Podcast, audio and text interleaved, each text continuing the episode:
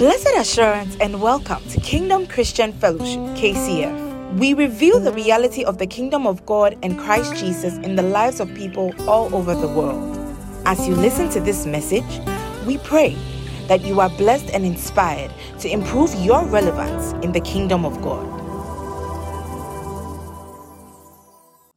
Praise the Lord. But when I came here waiting for the person looking for me, I got a call from one of our speakers who is going to be here. And he told me that he had a revelation. He is not watching, but he told me that he saw that it rained on people. There was a lot of heavy rain on people here during the service. And the rain represented a lot of divine grace, revival, glory, and everything. Before you say amen, wait, let me finish. Then he said he saw, whilst the rain started uh, falling, people, you saw that people's uh, clothes were had become drenched in the rain. Okay, representing all the good things that we were praying about. Then he said he saw the spirit of Jezebel. Then he asked the Lord, Father, what is this? Then he said, The spirit of Jezebel is not necessarily a feminine spirit, it's a spirit that fights against revival and destinies. And he said, This spirit always shows up just after the people of God have experienced the grace of God to advance. So he said that he saw that when, when that spirit, eh, if you're a male and the spirit enters you, you behave like a female. If you're a female and the spirit enters, you behave like a male. And he saw that, but for this particular thing, he saw that when people left, he said when people's dresses were drenched, they went away to their various homes and stuff. And then it's like, I tried to gather them back again. When they came back, their dresses were, their clothes was very dry. Very dry, as if they have never experienced the rain before. And he said, The Lord says, this spirit fight against revival in the body of Christ, fight against people's divine graces. And so God wants us to deal with that spirit. That after this particular fire camp, people will not experience what they experienced in previous fire camps. The way you are saying amen, it seems as if you are aware of what has been happening to you after fire camp previous times.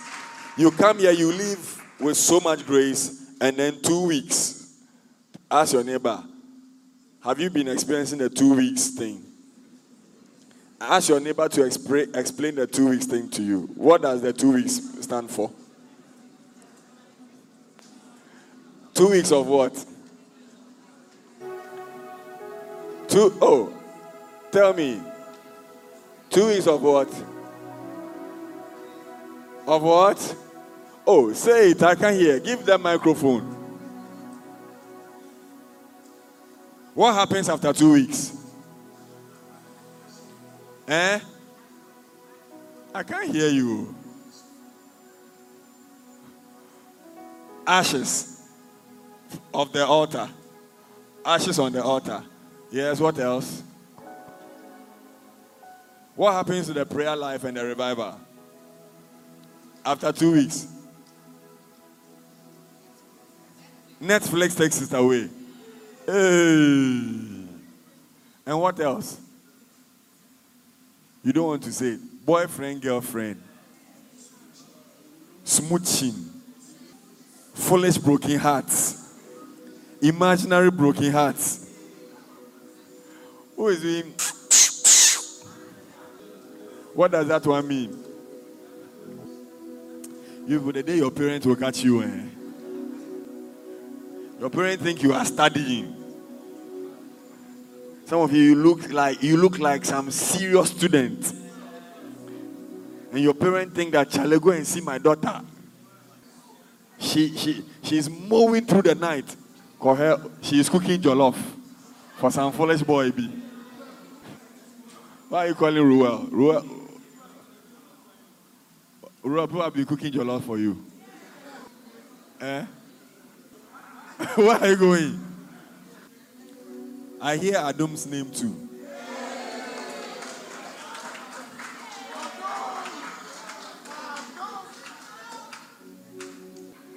You've been chopping breakfast in bed. You're own good. Your, your, your parents think that you are you are serious. Trying to make sure that you get some uh, Summa, Magna, or what? Or some Laude. Meanwhile, you are getting Jollofi. And what? Say it. What? I to two. What have you been getting?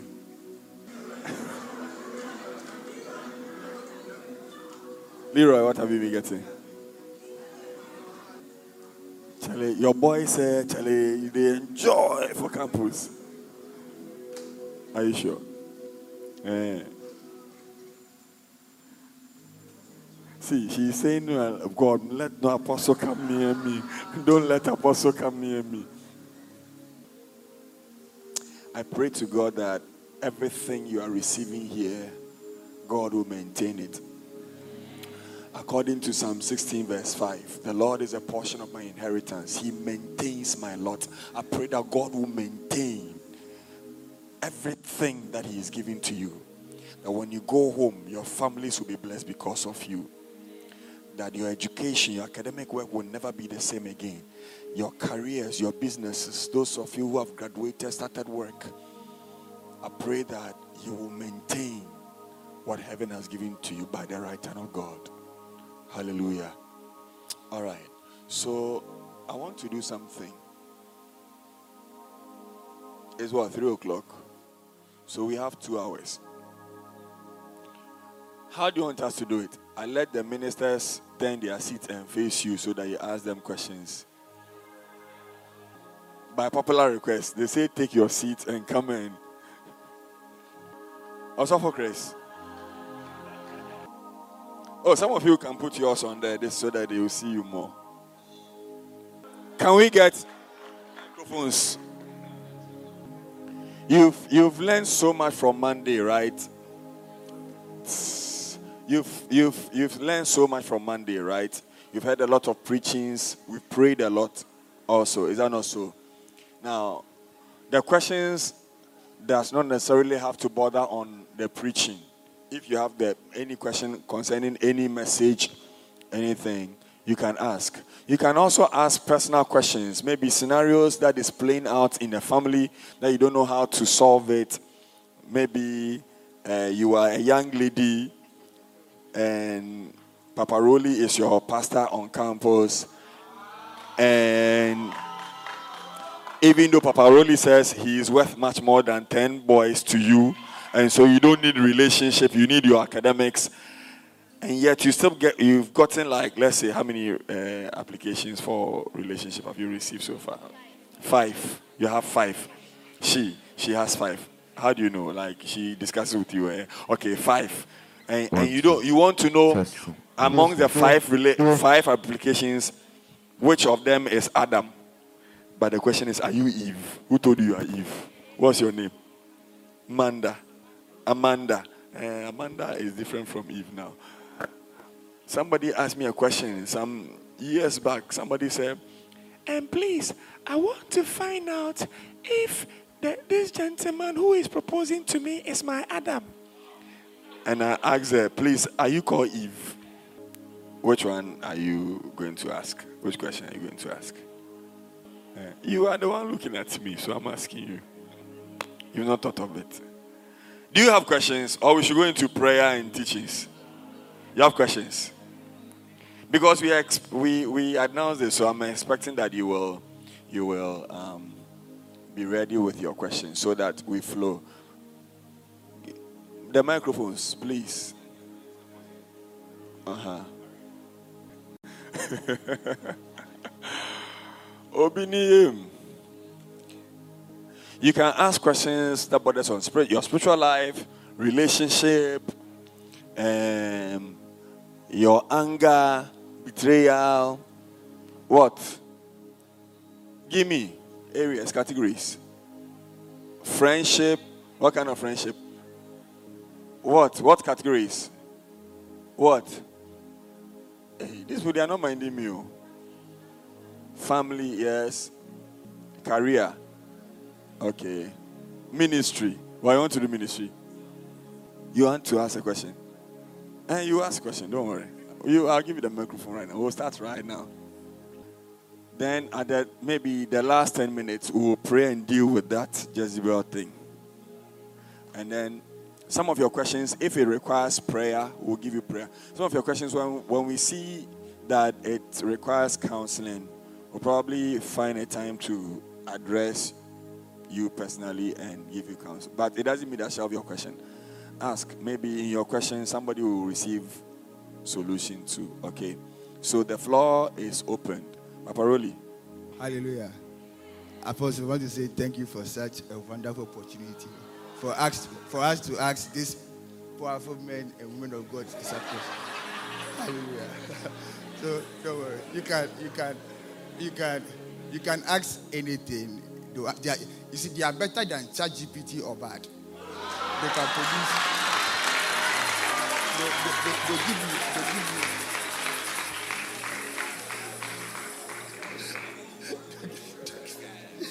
they'll give you they'll give you powerful answers, okay? And you see, you know what I like about the answers? It's not coming from any uh, uh, um, uh, um, how do you call it? Large language module. No, it's coming from the Holy Spirit.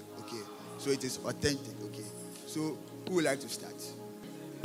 Also, Froli, I just got an announcement that some people too want their question to be anonymous. No problem. So uh, a sheet of paper will be passed around so that you you write the question.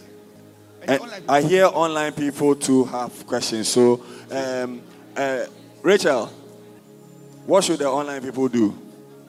The online people should they send their question to you? Please, online. Uh, if you have Rachel's uh, WhatsApp number, send it to her directly, and then she will make it anonymous for you. And then, and they're in-house anonymous. eh? Apostle, directly on Zoom. What? Uh, they say you can they can send a private message on Zoom. We are on Zoom, eh? Yes. Okay, okay, okay. So, okay, online people are here. Please, we are creating a form so you can. We are creating a form so you can send your questions there. So, online people, Zoom. They say they are creating a form. Oh, uh, technology people, no. I shall see for two known. Yeah, yeah, yeah, mama. Send them by a mother batu sona. Eh, yeah, of course, I don't know. Yeah, yeah, baby, son or microphone. Hallelujah. Okay, so please. Hallelujah. Please pay attention to somebody's question so that maybe So Emma, Emma do us the honors of starting. Wow.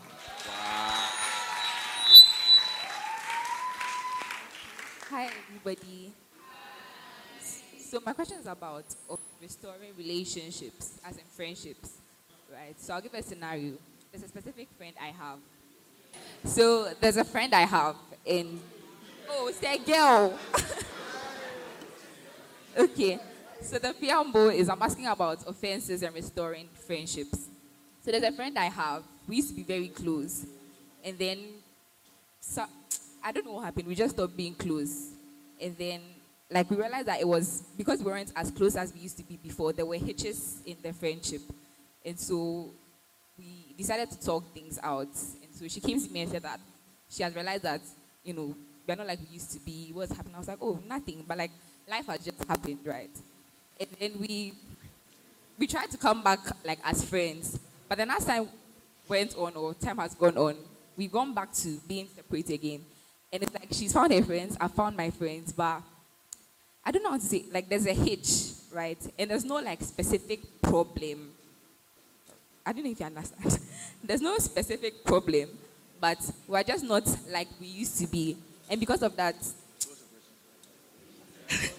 my question here is my question is so yesterday from yesterday's session we learned that we shouldn't talk to other people about problems that we have with like so where's the place of counsel like where do i go to someone to say that like this is what's going on with me and this person we've tried to deal with this on our own but it's not working out at what point does counsel come in that's my question Don't say really understood the question because me, I'm struggling to understand. Bishop, Bishop, you understand? Wow, wow. Reverend, I really like to.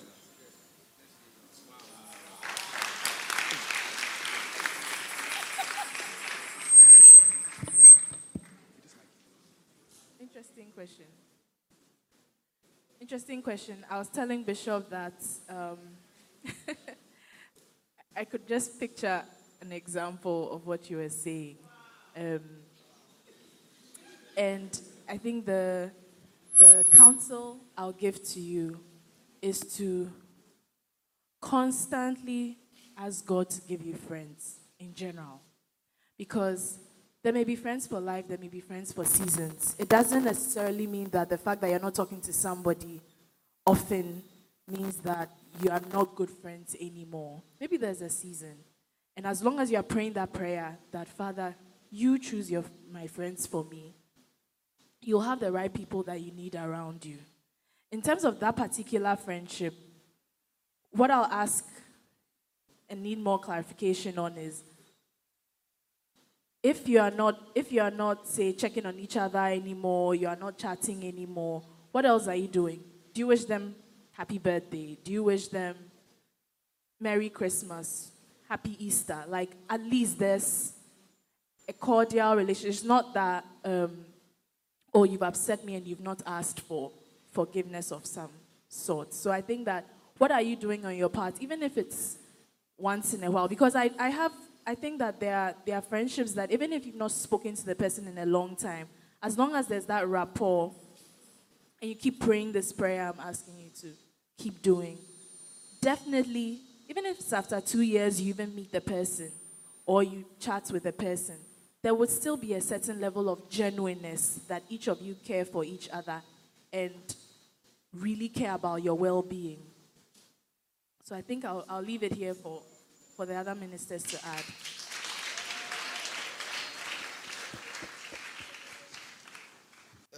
Guys, Osofo Gabi wants to answer. Hello. Uh, first of all, my sister, I just want to know your question, right? I just want to know the kind of relationship that has, she has with the guy. Whether. Uh, sorry. Uh, your, your, your, your friend is a lady. Oh, okay. Okay. Okay. Now, if she's a lady, now, uh, I can say it's two things.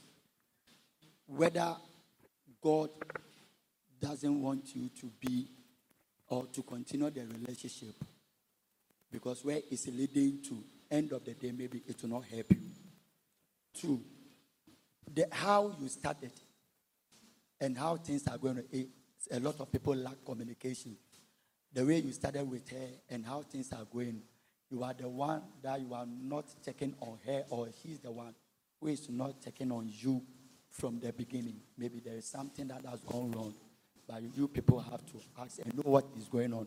Or maybe it is not original intention of God concerning about that relationship that you have with her to continue to bring something end of the day. That's why that's what I want to say.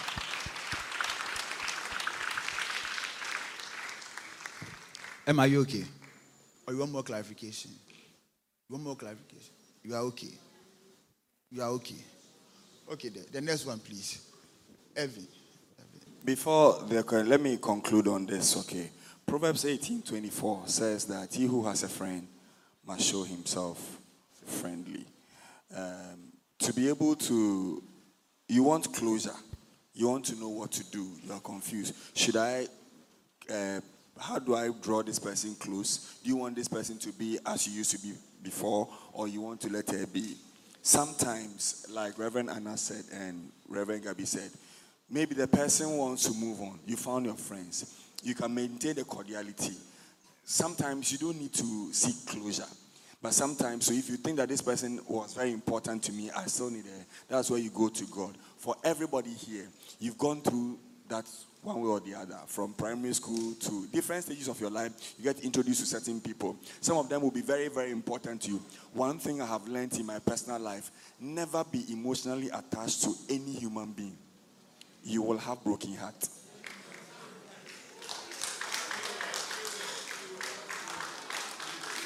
When it is time for the person to leave, okay, when it is time for the person to leave, it doesn't have to be messy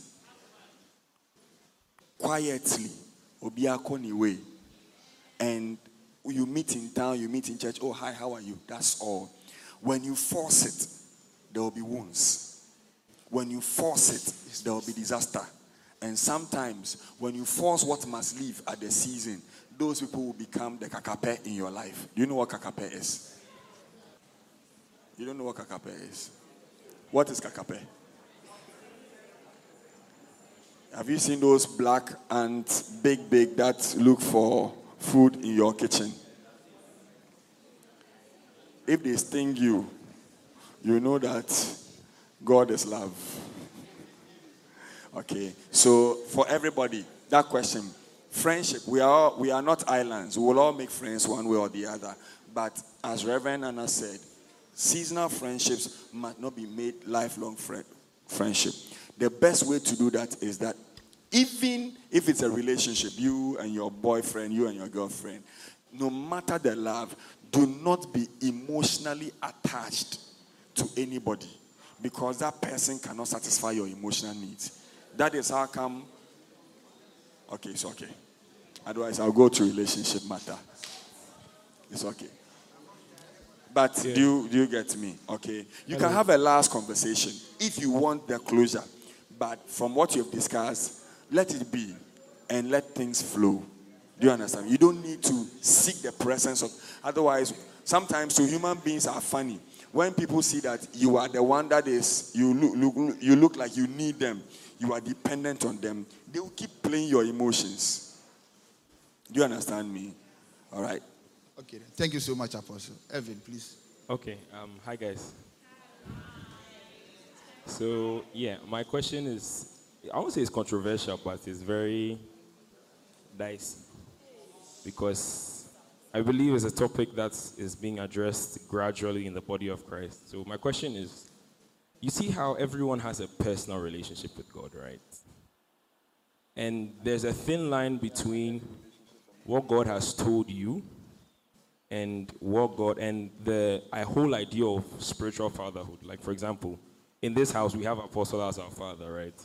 And by the Spirit of God, Apostle gives us counsel um, in what we are meant to do and in what we are like supposed to do in life and everything. But how does one maneuver themselves through um, not necessarily depending on what, like waiting, oh, Apostle is going to hear God for me, so I'm okay.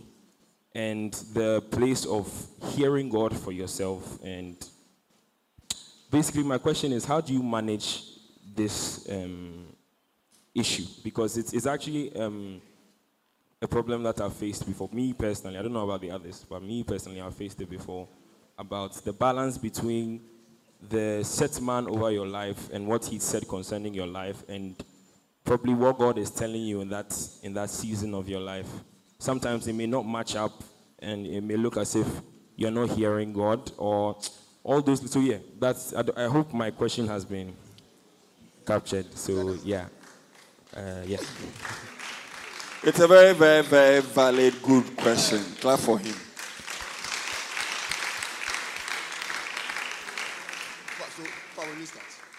Oh let the ministers talk don't come to me directly.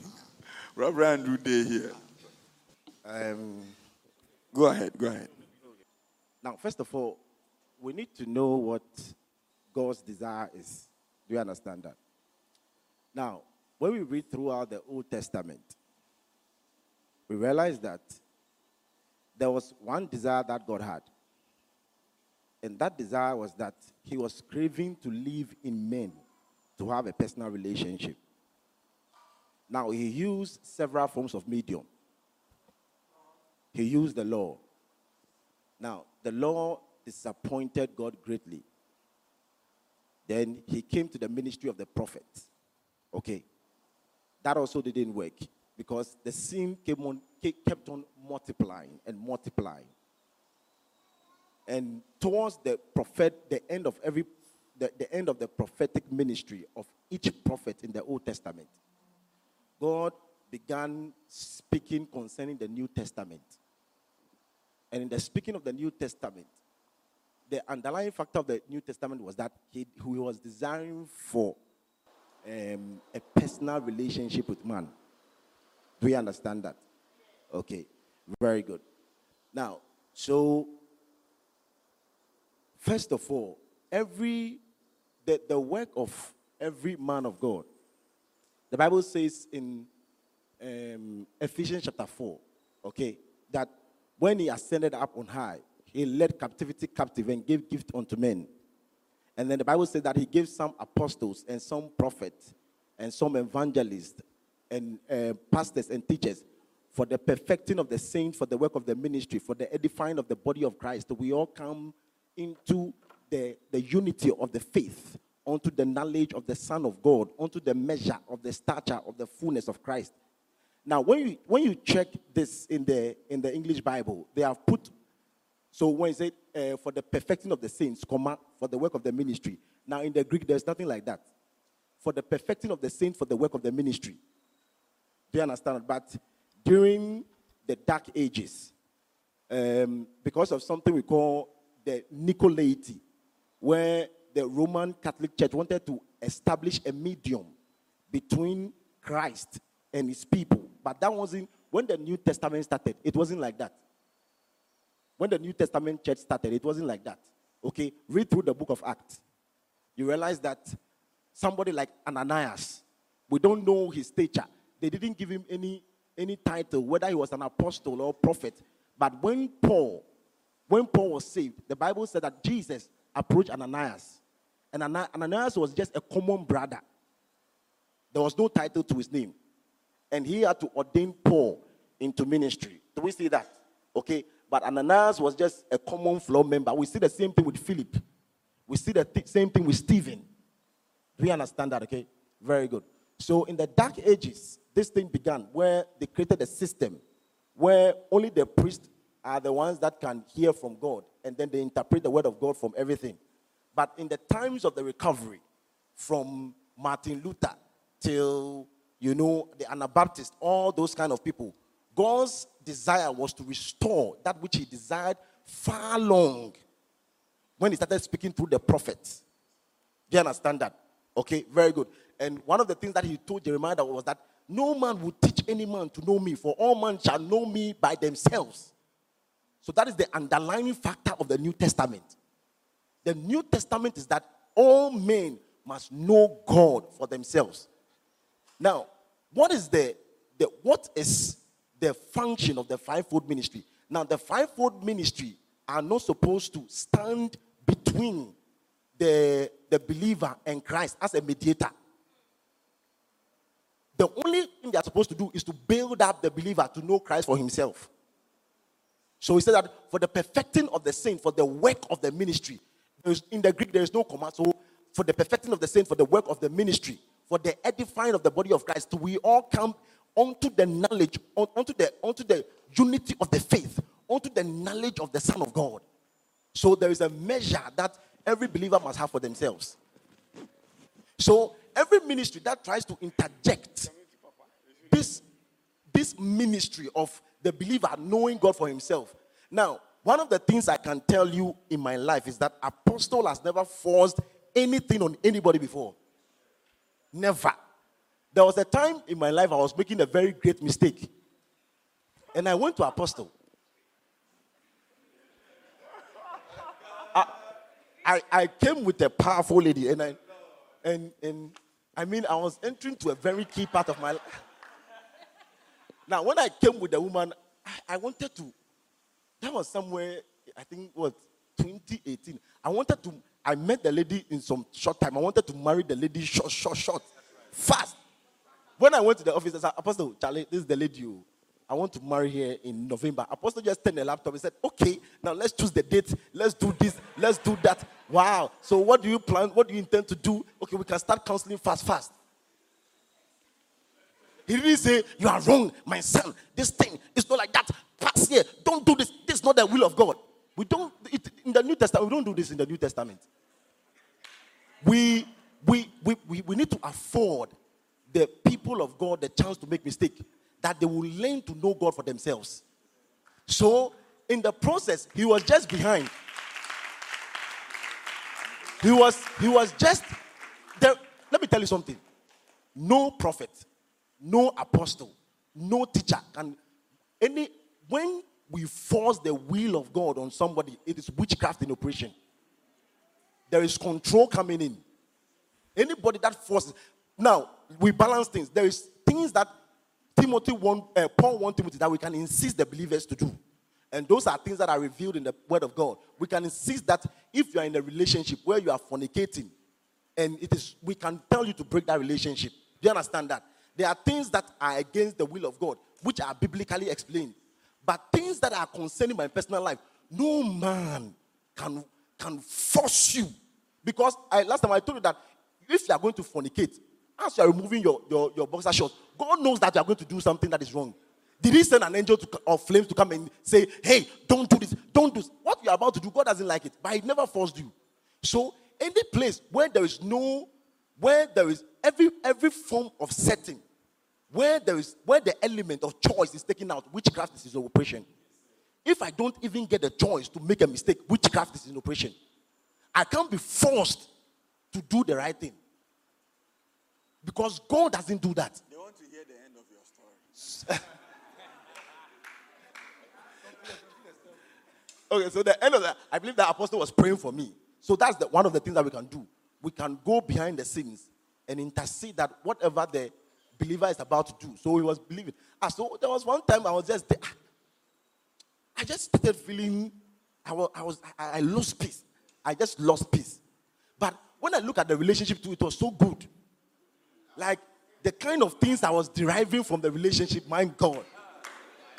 Like I, I got to the lady's apartment, okay? And the provision that was in the apartment, when I took it to my house, it fed my family for one month. And she was sewing kaftans for me. Like sewing cap, sewing, sewing, sewing kaftan. She came, she came for a family where, you know, they, they, they own hospitals in the US. So they were like the, the target was 60 kaftans every month. Charlie, it was it, it wasn't enough. When I was stopping that relationship, my parent, my mother, my father, everybody came inside and said, Where? You, you are going anywhere. You, are, you are not going anywhere. It was apostle that had come in. My no way. Because Charlie, the benefit was so massive. But I just lost my peace. I lost my peace. The girl, Charlie, I said, I, I, I told the girl, the girl was crying. No, she has never had a man like me. Oh, Jesus.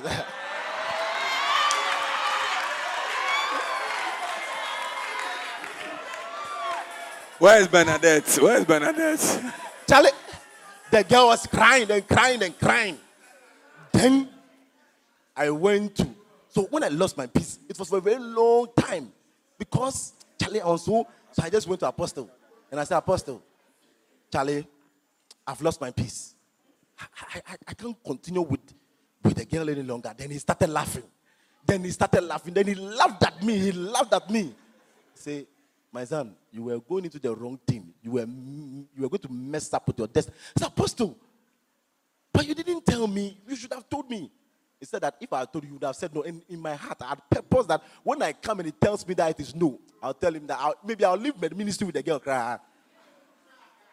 So he gave me the chance to see my own fault and to learn for my own self. So, no man, we are, the purpose of the New Testament said what? I will give you a new heart and a new spirit, and I'll put my spirit within you, and I will cause you to walk in my status. I will cause you. So when we, we look through the epistles, we look through the, the, the, the New Testament, the Gospels, and everything. Jesus himself, look, look at the way he behaved with the uh, uh, disciples. Look at the way he treated Peter. He never forced anyone. He knew Judas was the one stealing the money. Who told you that Jesus? The Bible said that what? Have I not chosen you and one of you is a devil? He knew it. He said, I have chosen you. He knew that, but he was working with them. He was working with them. So I'm listen to me carefully. I'm saying that the place of the New Testament is that we know Jesus and know Jesus for ourselves. And no man has the right to force anything on your neck that do this, even if it is the will of God. Because in the in the implementation of the word of God, we need faith. And faith cometh by hearing, and hearing by the word of God. So if Reverend Barry tells me a prophetic word that is very authentic from God, if he tells me that God says I should start a business, okay, I need to go and wait, wait and hear God for myself. So that when that voice comes, it will give me faith. So that when I begin when I begin this, this business and the trying of faith comes, I know that I heard from God and not one man told me. So you can say that this is a relationship. God says that by force enter into this relationship. Now, because you didn't hear God for yourself and you are just obeying man, when you get inside and problems start coming, you stay, you cry. Somebody said that I should enter into a relationship with you. You never, you, you never had. It is the this is the New Testament. That what? No man shall teach any man. No God for themselves, for all shall know me. Amen. Reverend Papa Roli. Hello. Okay, so I'll add only a few things to it. One of the reasons why most of us struggle with hearing God's voice is that when we go to God in prayer, we are not sincere. Our motives are wrong. We are not honest with ourselves why we are praying that prayer. Another thing too is this we don't really know the heart of our Father towards us. Have you realized that we never see God strike Jonah for Jonah telling God why he disagreed with God and was asking for clarity? We never, in fact, the book of Jonah ended with their conversation not, eh, not finishing or concluding. Our motives are wrong when we go to ask God. And the third thing I would say is this we struggle to pick from God and we want someone else to say it because we don't want to accept responsibility or the burden of responsibility. And so when something goes wrong, you can quickly point fingers like Adam did in the garden. When God brought Eve, Eve, God never told Adam, This is your wife. He presented her because it was in the season of naming animals. And when God created Eve, God, God knew what Eve was. But he never mentioned it to Adam. But when he presented Eve, Adam said the exact same thing that God said when Adam was asleep, when he was creating Eve. But when, when they fell, Adam pointed to God that the one you gave me. But when you read Genesis chapter 2, God didn't give Eve to Adam. He brought Eve to Adam that as you are naming the creatures, I have brought this one too. What name will you give her? And Adam looked and said, This one, bone of my bone, flesh of my flesh, you will not be called goat. You are, you are for me. Do you get it? The moment, and let me say this the moment someone gives you a word or confirms to you, the day you accept that prophetic word, the responsibility lies on you. You can't go and stand somewhere and say that, eh, but eh, it didn't work, but after all, he was one that said it. When Adam tried to play the blame game, it didn't work. Do you understand it? Many of us, the reason why we, we is because we don't accept responsibility. We are not sincere. We also don't know the heart of our Father towards us. And the last thing I'll say is this you don't want to grow. You don't want to know the Bible for yourself. How many of us, when you have a question, the first thing you do is actually go to the Holy Spirit and do a research through scriptures to find the answers before you go and ask a man of God for confirmation or say, Oh, this is what I learned. What do you think? Your first approach is that you just go to someone and ask a question and you leave it to them for them to come and give you the answer. When the scriptures actually also says that what? For you know all things. Do you get it? So, I mean, the fivefold ministry's job is to build you so that you become matured and are not children tossed to and fro by any wind of doctrine or the deceit or the sleight of men. You get it? But God wants to talk to you personally. And thing, another thing I'll also add to this. We are in a hurry to leave God's presence where you take an answer, where you take a request. You think it's automatic. You pray now, you expect that instantaneously. God, many of us, let me, I, I told someone something that let's say I'm praying to God to find out who my wife is. And then God, let's say, says that uh, Reverend Barry is my wife. As soon as God confirms, say, Thank you, Father, the eternal you are living. You don't wait for God to continue the sentence.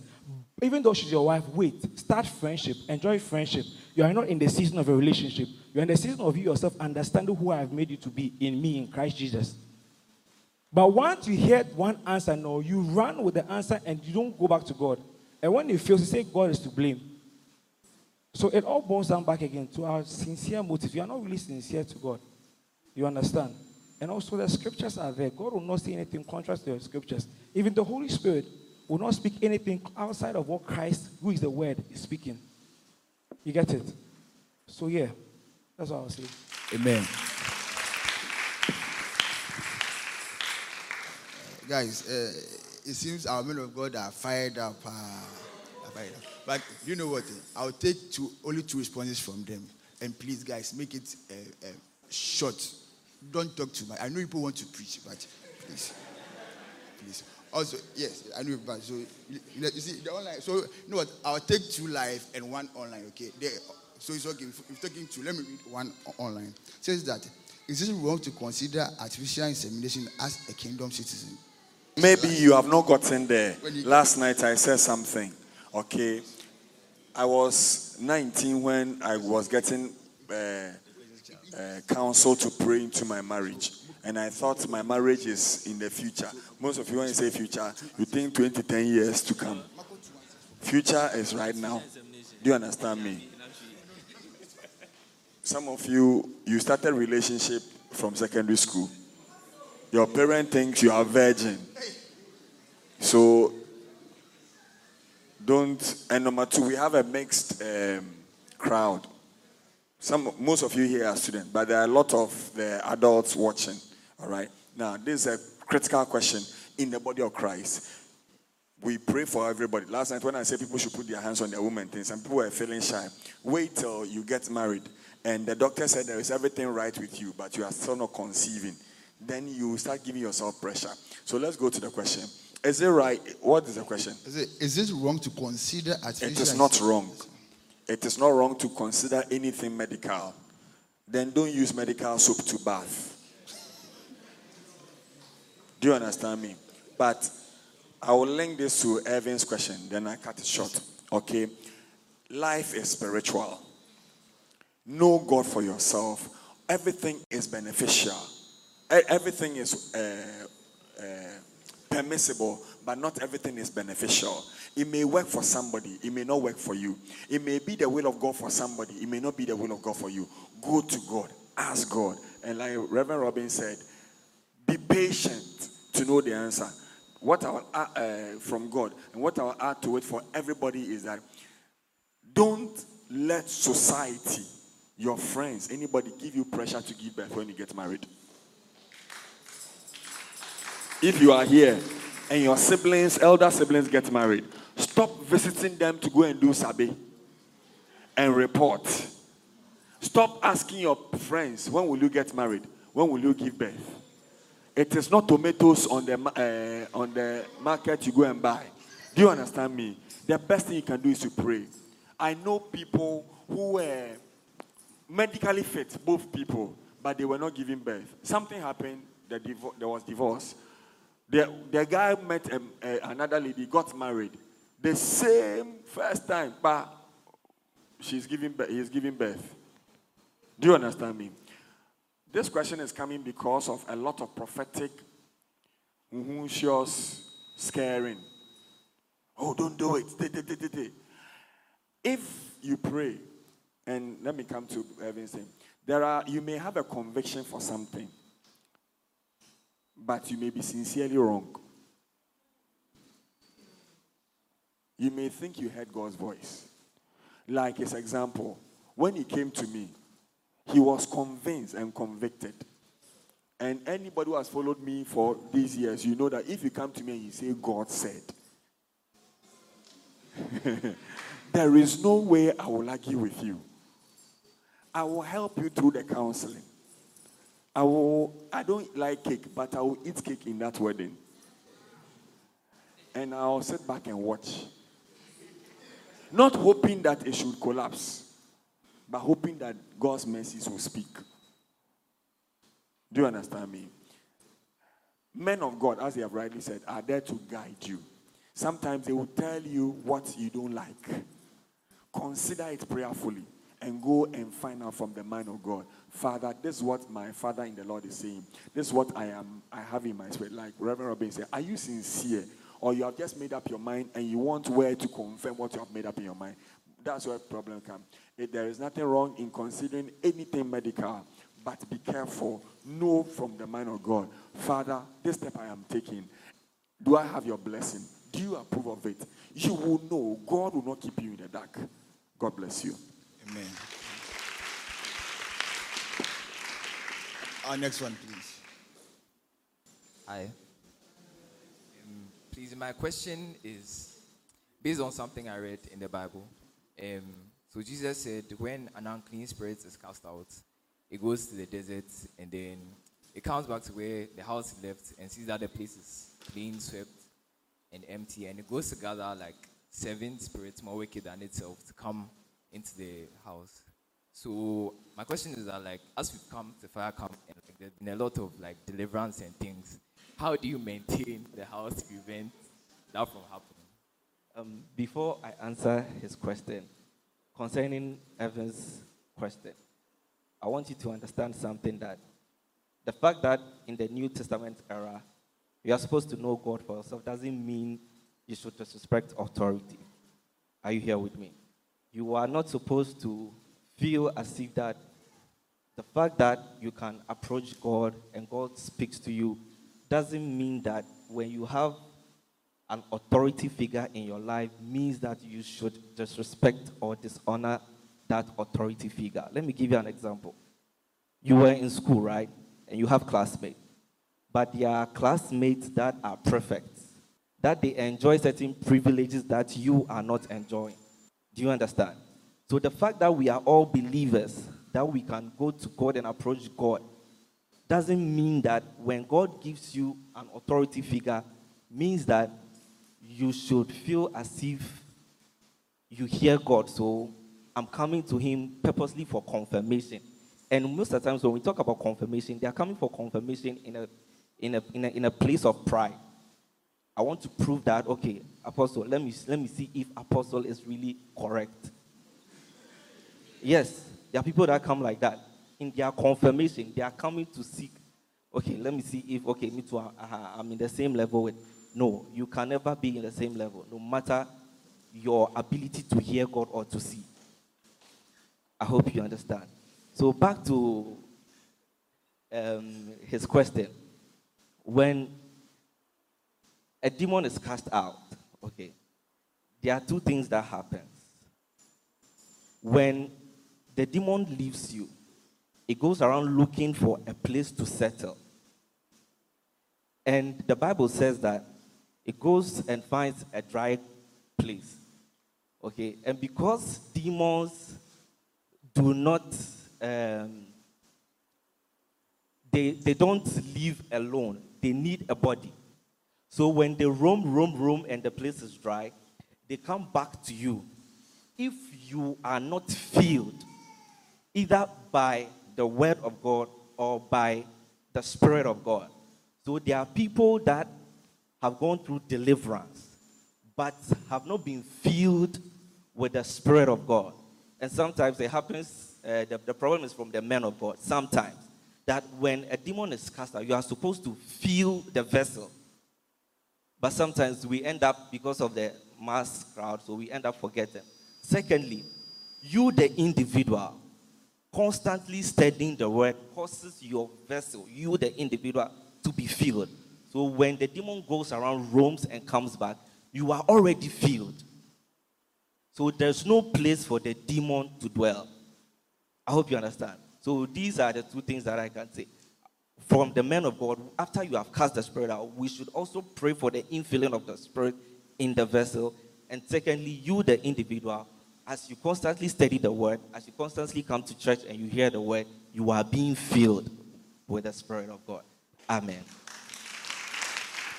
And I think just to add to that also, um, if we leave this room, for example, and we never come back for like a month, the whole place is going to be filled with dirt, cockroaches, and what have you. So, in a similar fashion, as we are going home, the focus is to fill yourself with more of God. So, we've come to receive an impartation from God.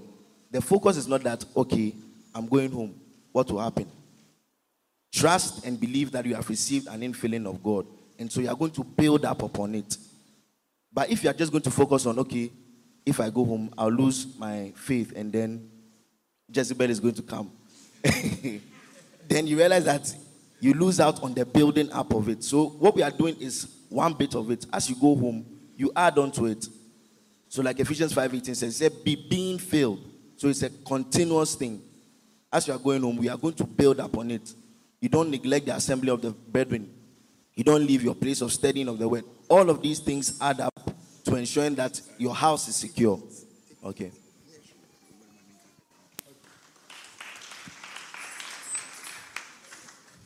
Bishop, Bishop Barry, please, please. I was just going to talk about the practicality of it. Fantastic, that's um, that I mean, when I gave my when I had my first encounter with the Holy Spirit, I decided I was going to be spending more time with God. So what I did was that I started setting alarms for intimacy. So, assuming like maybe 9 p.m. So I set my, my alarm. I set 9:50, 9:55, 9, 9, 9 p.m. In case I don't meet I, I don't meet the time. Like I I'm deliberate about making time for intimacy with God. So for us who have come here, as you are going, ask the Holy Spirit for help to be able to find a time that will be feasible for us to make intimacy with God. So, for instance, some people going and praying around nine o'clock is good. It, it, it, can, it can be beneficial. For others, for others, if you are going to work, or, for, for instance, me waking up at 3 a.m. can also work. So, try them. Ask the Holy Spirit for help, and then find which one works for you. But be intentional. The Bible said that you should train yourself to be godly. So don't we shouldn't say that, oh, I came here, so I, have received baptism of the Holy Spirit. When I go home, I'll be fine. No. We must be intentional about making time and setting the parameters to, to guide you into, into, into make, actually making time. Amen. Let me add something small to the practicality, okay? In, in fellowshipping with God, Bible says that nobody has seen God before. Your relationship with people, starting from your parents to your siblings to the people around you, is key. Do you understand me? Just spending time reading the Bible and singing songs to God is not fellowship only. Do you understand me? Just said, not those who say yes, yeah, Lord, Lord, will, uh, will enter the kingdom. If you want to keep yourself, the best way to keep yourself occupied by God is to replace a foolish attitude with the right attitude you are receiving from the word. And so you practicalize it. You become obedient. If you were stubborn to your parents, you understand me? You become lovely. Practicalize it. You are you are showing forth that you are being filled. That is how you maintain it. But if you go and pray, you study the Bible, you you spend time. Kwesi Mensa, come and clean the kitchen. Mommy, I'm studying my Bible. You are a fool. Demons, more demons of disobedience will come to you. You become a rebel than you were before. Do you understand me? So it's not just about reading the Bible. I'm, I'm not saying don't do that, okay? Practice it. Become lovely. Become obedient. Become sincere. Become loyal. Become honest. Submit your assignment early. Stop, uh, stop telling the girl that if you love me, you will lie by me and give me a kiss.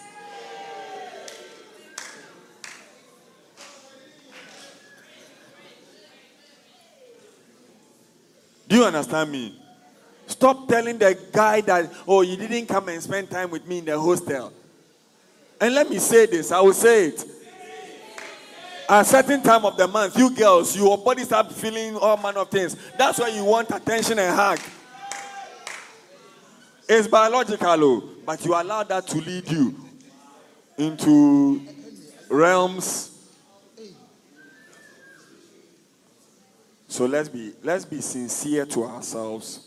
Okay, the things that keep you occupied, the things that will shut the door to demons, they are not far fetched. It's the little little things. Okay, God bless you. Wow.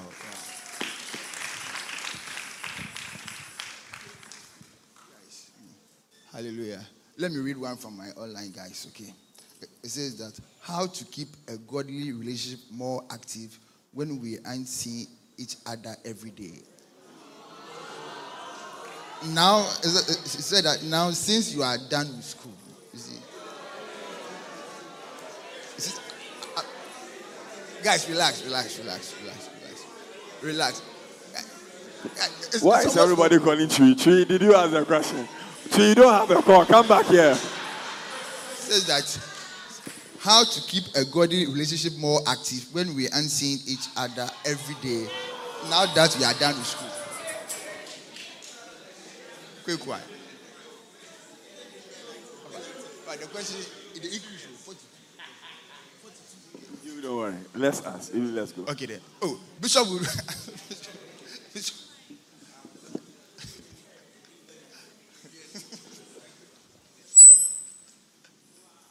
Hello. So, um, one of the things I've realized is that a number of the friendships we call relationships should not have transitioned into relationships. Let me state that. That's the first thing. It should never have transitioned. Unfortunately for us, many of us don't understand how, you know, relationships work. But one of the things that fuels relationship is proximity.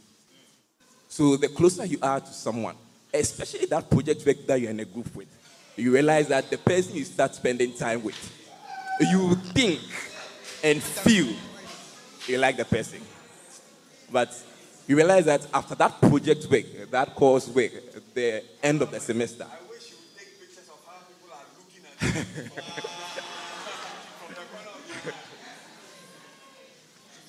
with me? So, one of the things we've already mentioned is we are not sincere. And many of us are not even sincere to ourselves when it comes to relationship. You like someone doesn't mean that you are my girlfriend. And that's one of the weirdest things when I started investigating how people enter into relationship. I asked, okay, so you're in a relationship. I said, okay, how did you enter into a relationship? I said, okay, what did he say? Did he ask you to be the girlfriend? They said, no. He just told me, I love you. And I said, I love you too. So we have started a relationship. And I said, ah, is that how to start a relationship? The fact that I say I love you doesn't mean you are my boyfriend. It doesn't mean you are my girlfriend. Right? So since we've cleared that out of the way, now you realize that see, in a relationship, it's a long journey. And if you are running a marathon, you don't run with speed. I hope, you understand me. I, I hope you understand me. So let me let me break it down. It's a long journey. And some of us, the things that you are supposed to be doing in the long journey, one week, two weeks, two weeks, I'd be fair now. you finish everything. So what else? And then you realize that okay, so then there's nothing to do. But it's a long journey. Thing. One of the things that you realize when you're about to enter into a relationship or a friendship is that the person coming is a ball of different issues. You yourself, you're a ball of different issues. And one of the key things for a godly relationship is that you spend that time praying. You spend, and when I say praying, I'm not saying that, okay, Father, I'm praying that this person is my girlfriend, this person is my wife. You, you pick the person. There are things that annoy you. Because of the euphoria of a new this thing, you ignore them. Those are the things that will break the relationship. Nothing new breaks relationship. oh. Things you already saw. I don't know if I'm talking to someone. And nothing new, nothing new really breaks the relationship. The things you already saw. But because of the euphoria of the freshness of the newness, the zoop, zoop, zoops, you ignore all. And these are the things that you pray about. These are the things that you begin to, you know, talk about. And many people actually don't talk when they're in a relationship. They try to find things to do, but playing, watching movies, going out. There are times you sit down and talk. See, so what, what, what, what's your relationship with your father like? The family that you grew up in. What and what and what and what happened? What is your imagination if we get married? Who do you think would be, you know, cleaning the kitchen? You know, washing the car. Can I ask, your can I ask? Um, Man of God, What is your relationship with water? With Soap, soap and water. water. in the morning and in the evening. When it is a holiday.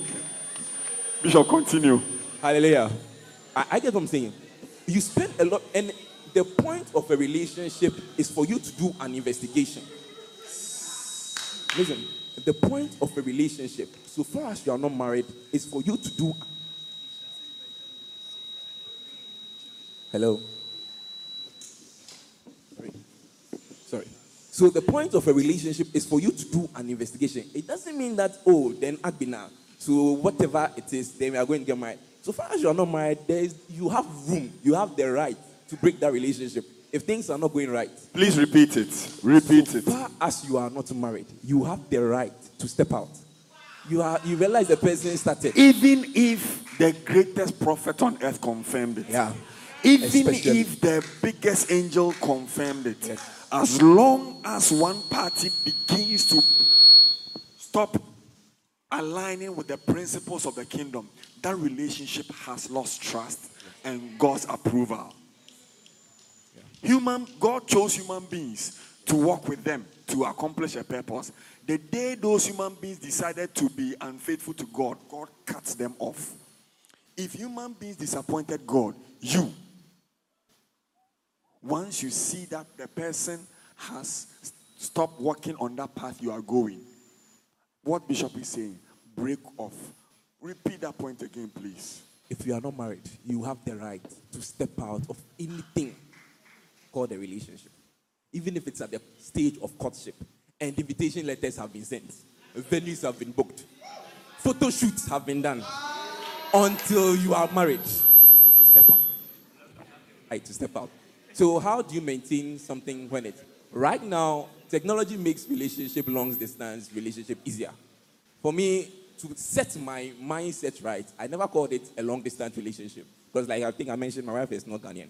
I called it an international relationship. A relationship across mountains and rivers. I skip mountains, cross over rivers and seas just and behold her face. So there's one thing that you must set your mind to. Because many people by default know that, oh, a lot of long distance relationship by default, the majority of majority of them don't work. But if it's God's divine relationship, they must. And then you must, you know, prepare yourself for that, number one. And then you must also know that because you chose to have a long distance relationship, your cost for that relationship is not like someone.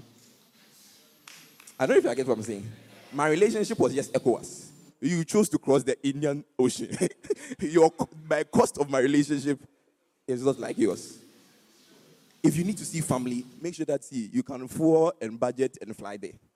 That's some because there are moments that you, of course you must be together, moments you must see family. So you need to basically understand what you've decided to be in. That's one. And then you ask God for help.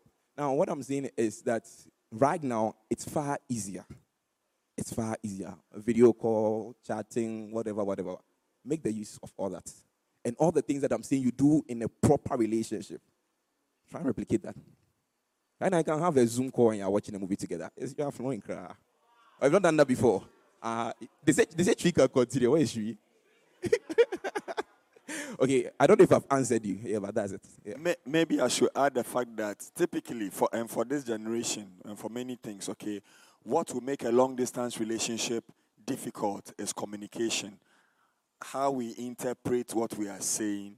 Number two, the need for physical bonding. When you start relationship, as Bishop is saying, and it is just physical, physical, the touching, the body ministrations. Say praise the Lord. As I said, say praise the Lord.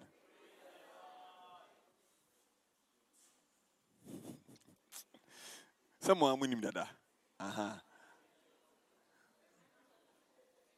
Typically, what fuels relationship is body chemistry, not the the proper need for the relationship. And so when the person is far away and you are not getting that, and all of a sudden there is another new person that is in close proximity, you begin to find excuses and unnecessary quarrels with the other party so that you will break up and then and other things are for instance maybe the person is doing master's degree and you are here. You are not busy. The person is busy. And you want the person to be able to make time for you at your convenience. It won't work. Certain kind of unspoken laws destroy relationship courtship. Relax for the person. The person is there studying. Do you understand me?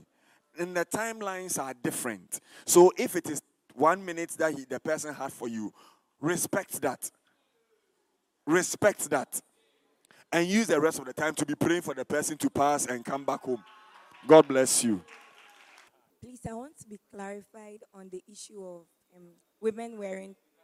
I want to be clarified on the issue of women wearing trousers, braiding, and then nails. And then also, I want to know the difference between heaven and paradise, and then hell and purgatory.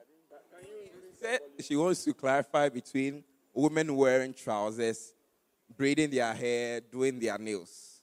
Number one. Number two, she wants to know the difference between heaven and paradise. And then number three, she. And then number three, she wants to know the difference between hell and purgatory. It's a very, very powerful question. No, so heaven and paradise, and then hell and purgatory. Romans 14, from verse 1. Receive one who is weak in the faith, but not to dispute over doubtful things. For one believes he may eat all things, but he who is weak eats only vegetables. Let not him who eats despise him who does not eat, and let not him who does not eat judge him who eats, for God has received him. Who are you to judge another's servant? To his own master he stands or fall. Indeed, he will be made to stand, for God is able to make him stand. One person esteems one day above another, another esteems every day alike. Let each be fully convinced in his own mind. He who observes the day observes it to the Lord, and he who does not observe the day to the Lord, he does not observe it. He who eats, eats to the Lord, for he gives God thanks. And he who does not eat to the Lord, he does not eat and gives God thanks. For none of us lives to himself, and no one dies to himself. For if we live, we live to the Lord, and if we die, we die to the Lord. Therefore, whether we live or die, we are the Lord's. For to this end Christ died and rose and lived again, that he might be he might be Lord of both the dead and the living. But why do you judge your brother? Or why do you show contempt for your brother? For we shall all stand before the judgment seat of Christ. For it is written, As I live, says the Lord, every knee shall bow to me, and every tongue shall confess to God. So then, each of us shall give account of himself to God. Therefore, let us not judge one another anymore, but rather resolve this, not to put a stumbling block or a cause to fall in our brother's way. The issue of purgatory, I've not studied it well. I know it's a Catholic church doctrine. The scriptures doesn't talk about purgatory. The scriptures talk about heaven and hell and Abraham's bosom. I don't want to do an exposition on those things. Hell is a place originally prepared for demons to await their punishment on the final judgment day.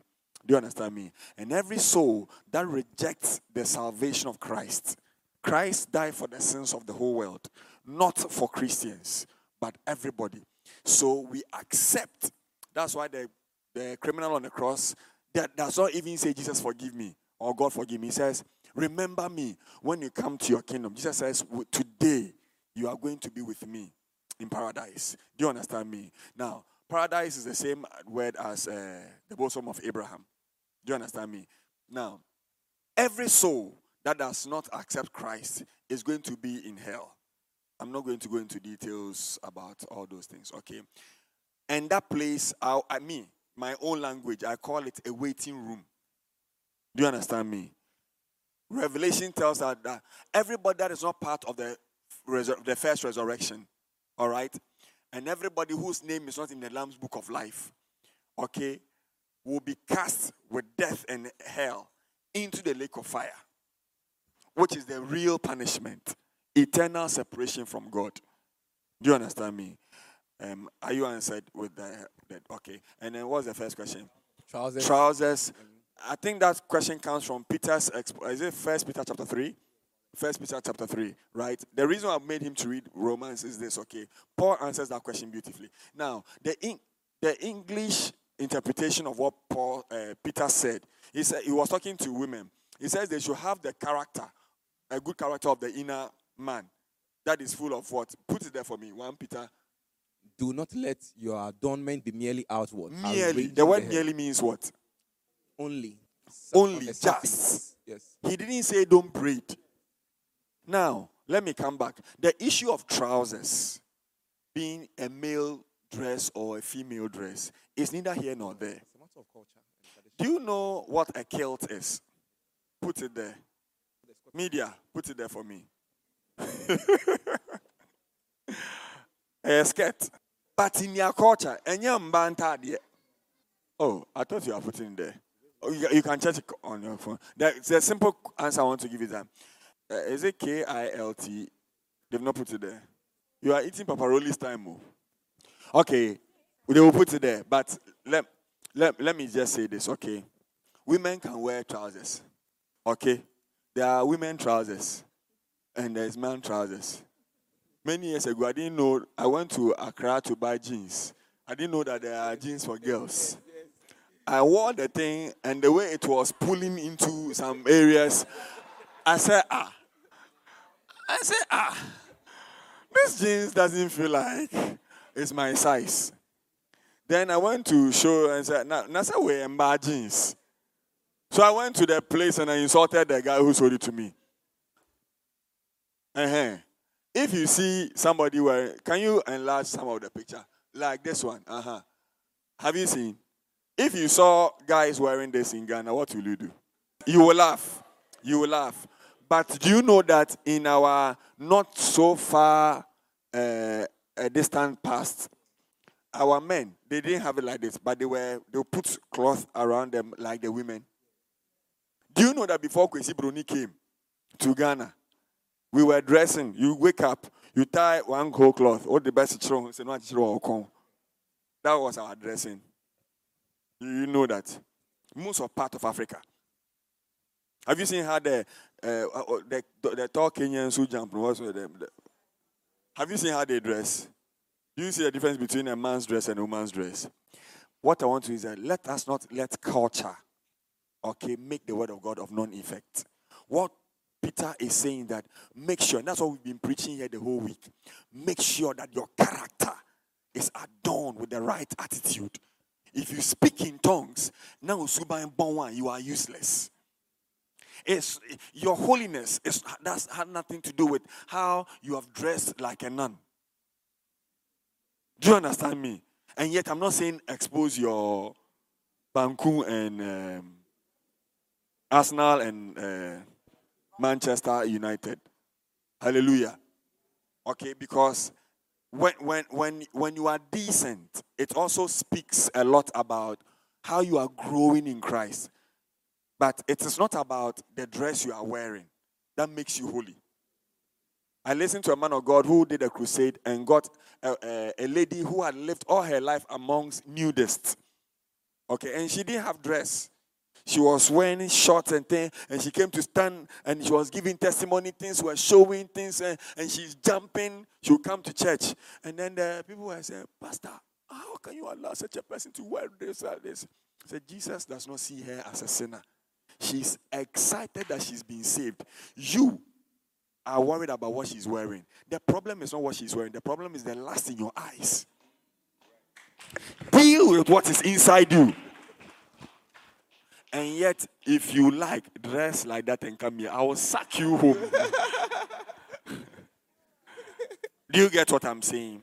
Okay. The point is not about the outward, the point is about the inner.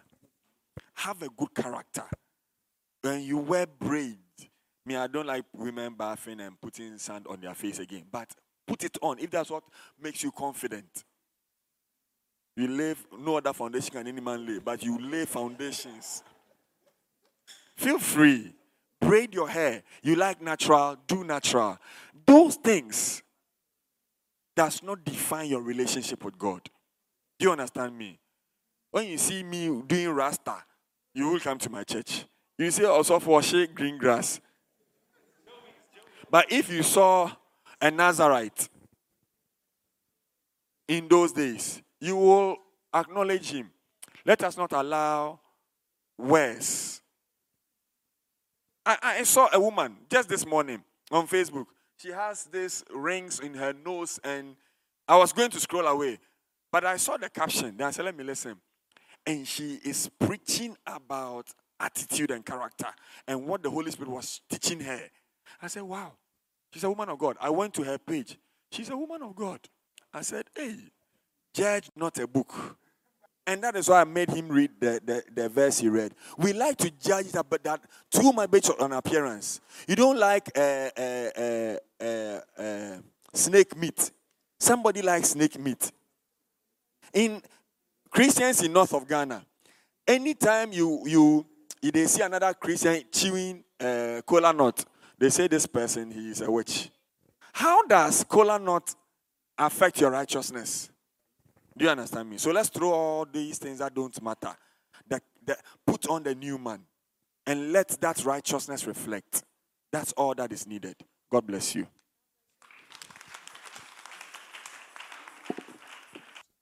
Okay, I have three questions. Okay, so the f- the first one is, um, where do you draw the line between? Sorry, the first one is where do you draw the line between honor and dishonor of your parents, right? So maybe in certain situations, dishonor your parents. So maybe like you do something, but to you is honor, but to them is dishonor. I don't know if I can I don't have an example to give, but like, it, thank you so much. So that's my first question. My second question is, um, how do you deal with honoring your men of God and honoring your parents when they are saying different things on a matter? Then my last one is, I've heard things about how like as you mature, your tongues mature. I've heard a lot of interesting things about your tongues changing, like the tongues you speak. So I want like a little clarity on that as well. Yeah. Okay, so let me start on the parent side. Um, now, we cannot talk about honor and dishonor, especially in the kingdom of God, without looking at the structures. And one of the key structures when we look at honor and dishonor is the structure of authority. Right? Now, there are levels of authority. If you are not married, you are a child to your parent, that's the closest authority you have. There's a place for your man of God, there's a place for your shepherd. But in terms of the closest authority you have, it's your parents. If you become married for a woman, your closest authority is now your husband, no longer your parents. So, technically, if your closest authority says something that contradicts what a father, a distant authority says, you must listen to the closest one first. Let me give you an example. Mausoro gave this example of this lady who was coming to a Wednesday prayer meeting, and the husband doesn't want her to come. And he got to know that that is what the husband wanted. I don't want you to come to prayer meeting. He had his own reasons. The lady came to prayer meeting, took the lady, put him in his car, drove him back to the husband. Says, Your husband wants you. So forget my prayer meeting and sort your husband out. I got what I'm saying.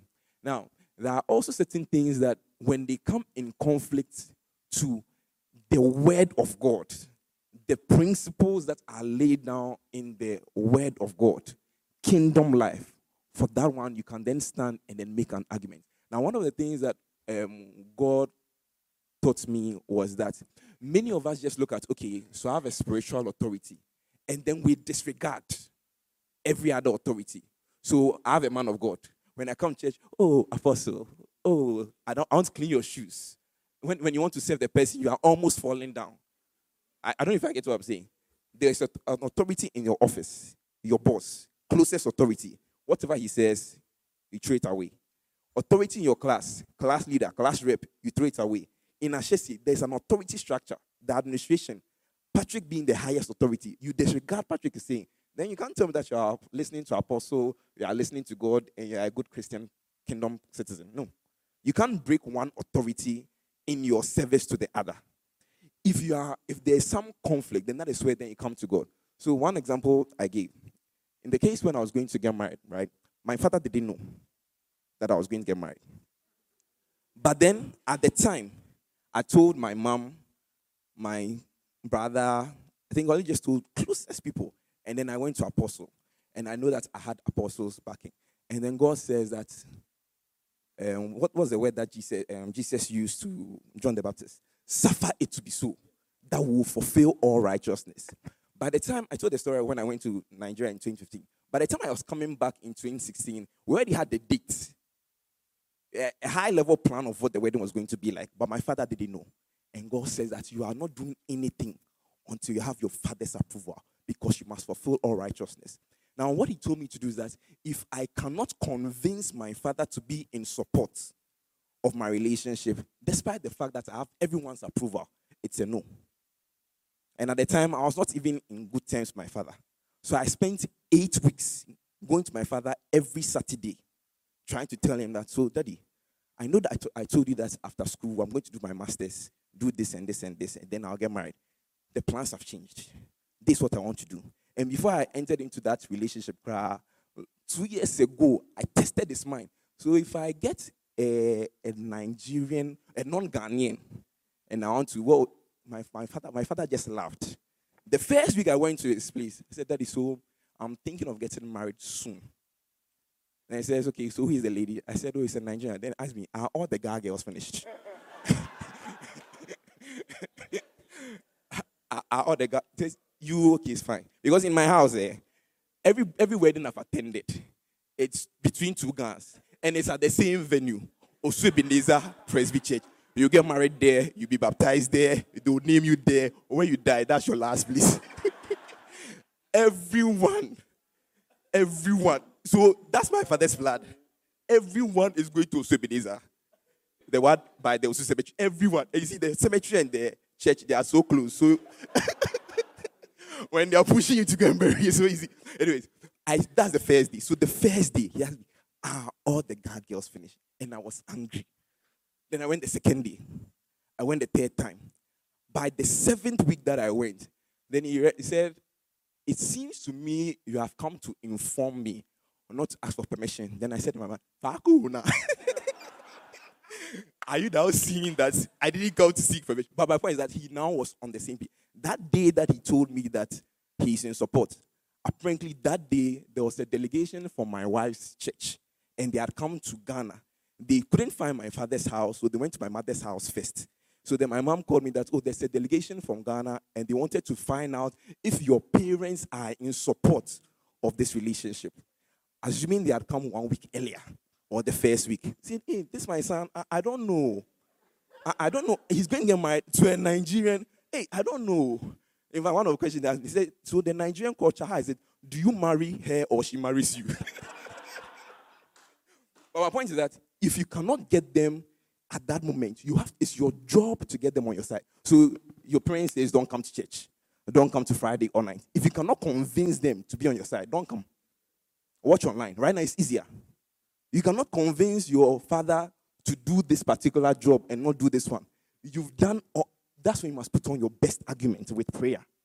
And say, Father, this is what God wants me to do. Then you are explaining it. If you don't get them yet, be there.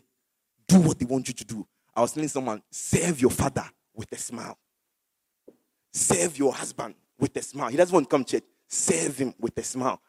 On the day that you want to go to church, say, Oh, honey, I'm not going to church. I want to cook some, you know, French toast and, you know, whatever. You just let Sunday morning, let's just relax. Oh, honey, after all of this, can we stream online?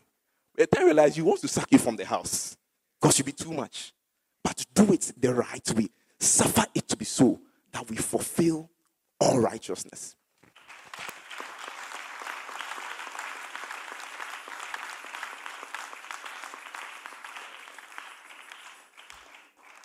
The more the questions are also coming. Wow. So the next one. It's a question about tongues and what? Your tongues maturing as you changing as you become a mature Christian. Tongues is typically a language given by the Spirit. Utterance is given by the Spirit. I've explained. The way the Holy Spirit explained to me is how I have explained it over the years. Okay, there are three kinds of tongues.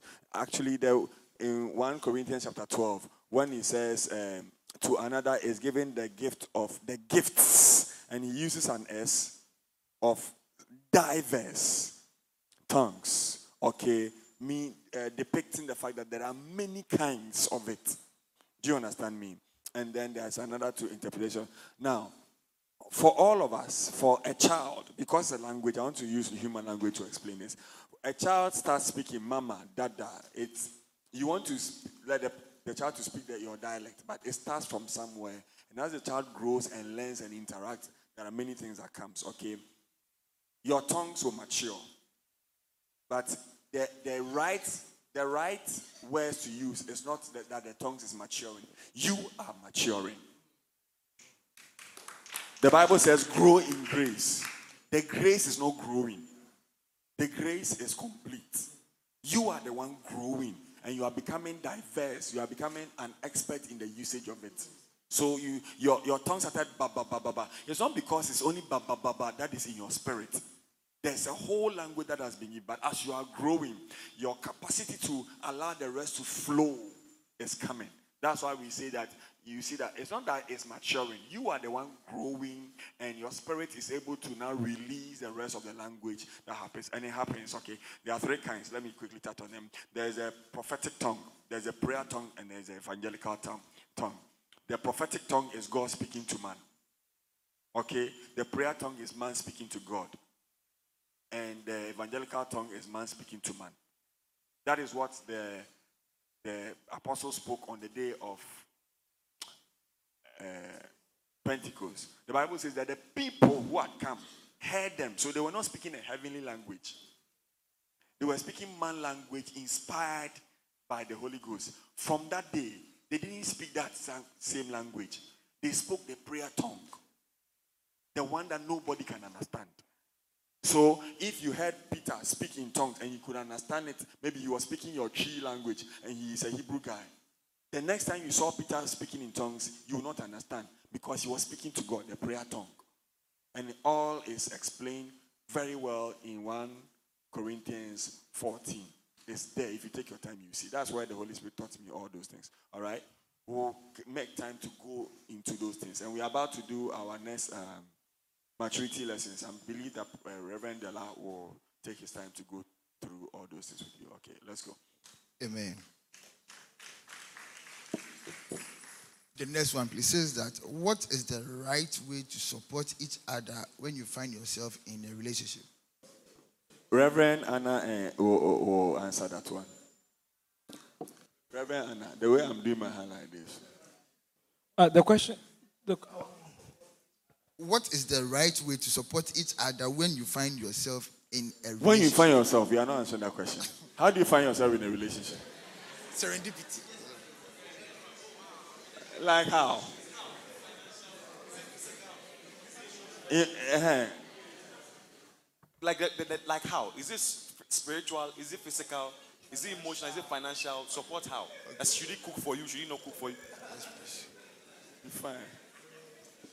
Um, yeah. Okay. So, so how after you have gone to God in prayer, and God has answered you, and the lady too has gone to God in prayer, and God has asked the lady, and told them, okay, start friendship.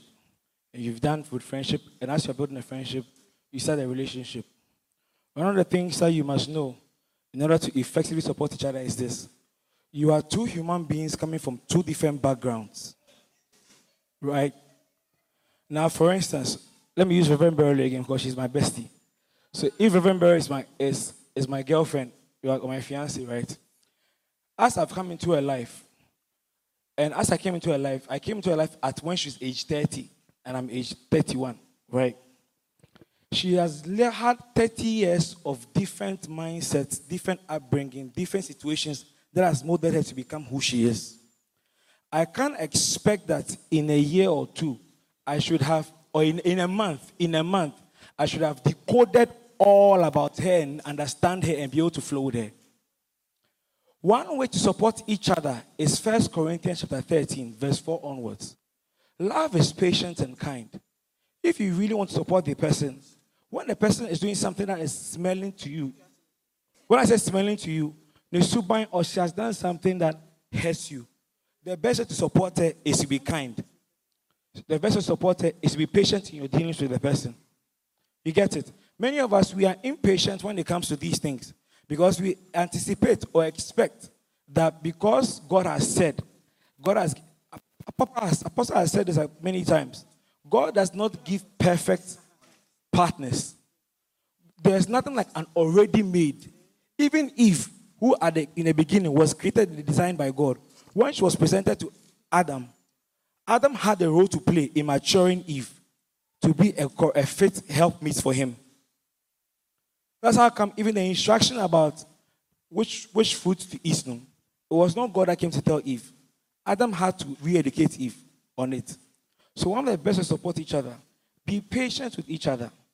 Like, be, be, relax. You get it? Like, be very patient. Another thing too I'll say is this. Do not be insensitive. Mm,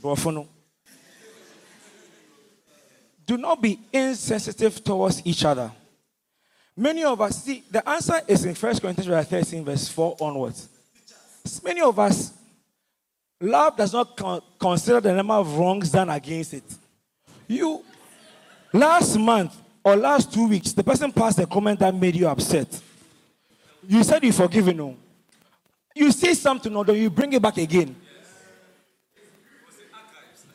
Like it was, it, I al- those who have come to me with relationship questions, I always, I always, I, I always tell them this that until a situation happens, right, you can never see love on display. The only way you will know that love is patient is when the situation that happens requires impatience. And then you give love, being patient. So the best, whether financial or whatever, Abi, I beg you, if you are not married, don't go and be, don't go and share your bank account details. So, and then you go to the person's house and sweep, and I beg you, I beg. But like, uh, be genuine. On, on that side, uh, let me ask something. You are not done. Let me say something. When we are courting, let's stop trying to play responsibilities that marriage is required in marriage. That demand and expectations create too much problems. Why did you buy this thing without informing me first? Why did you go to this party without informing me first? Why are you having lunch with this person without telling me? Did you seek my approval? Massa, before the person met you, you are not married yet. Do you hear me? The person can tell you, as as being open requires, you are building that thing. But the person is not seeking, you are not the person's father. You are not the person's mother. Do you understand me? Stop the rules. The, I, I, I find it very, very funny. We can be very good friends until we, change, we change the word friendship to relationship. Then all of a sudden, friendship disappears. It is like we have to live up to a certain code standard. I mean, while God's rule, God's rule, that is to keep the relationship pure. There. That one, day you throw it off the window and out of the planet. And then you want the person to be righteous according to your standard per your rules. That is not support.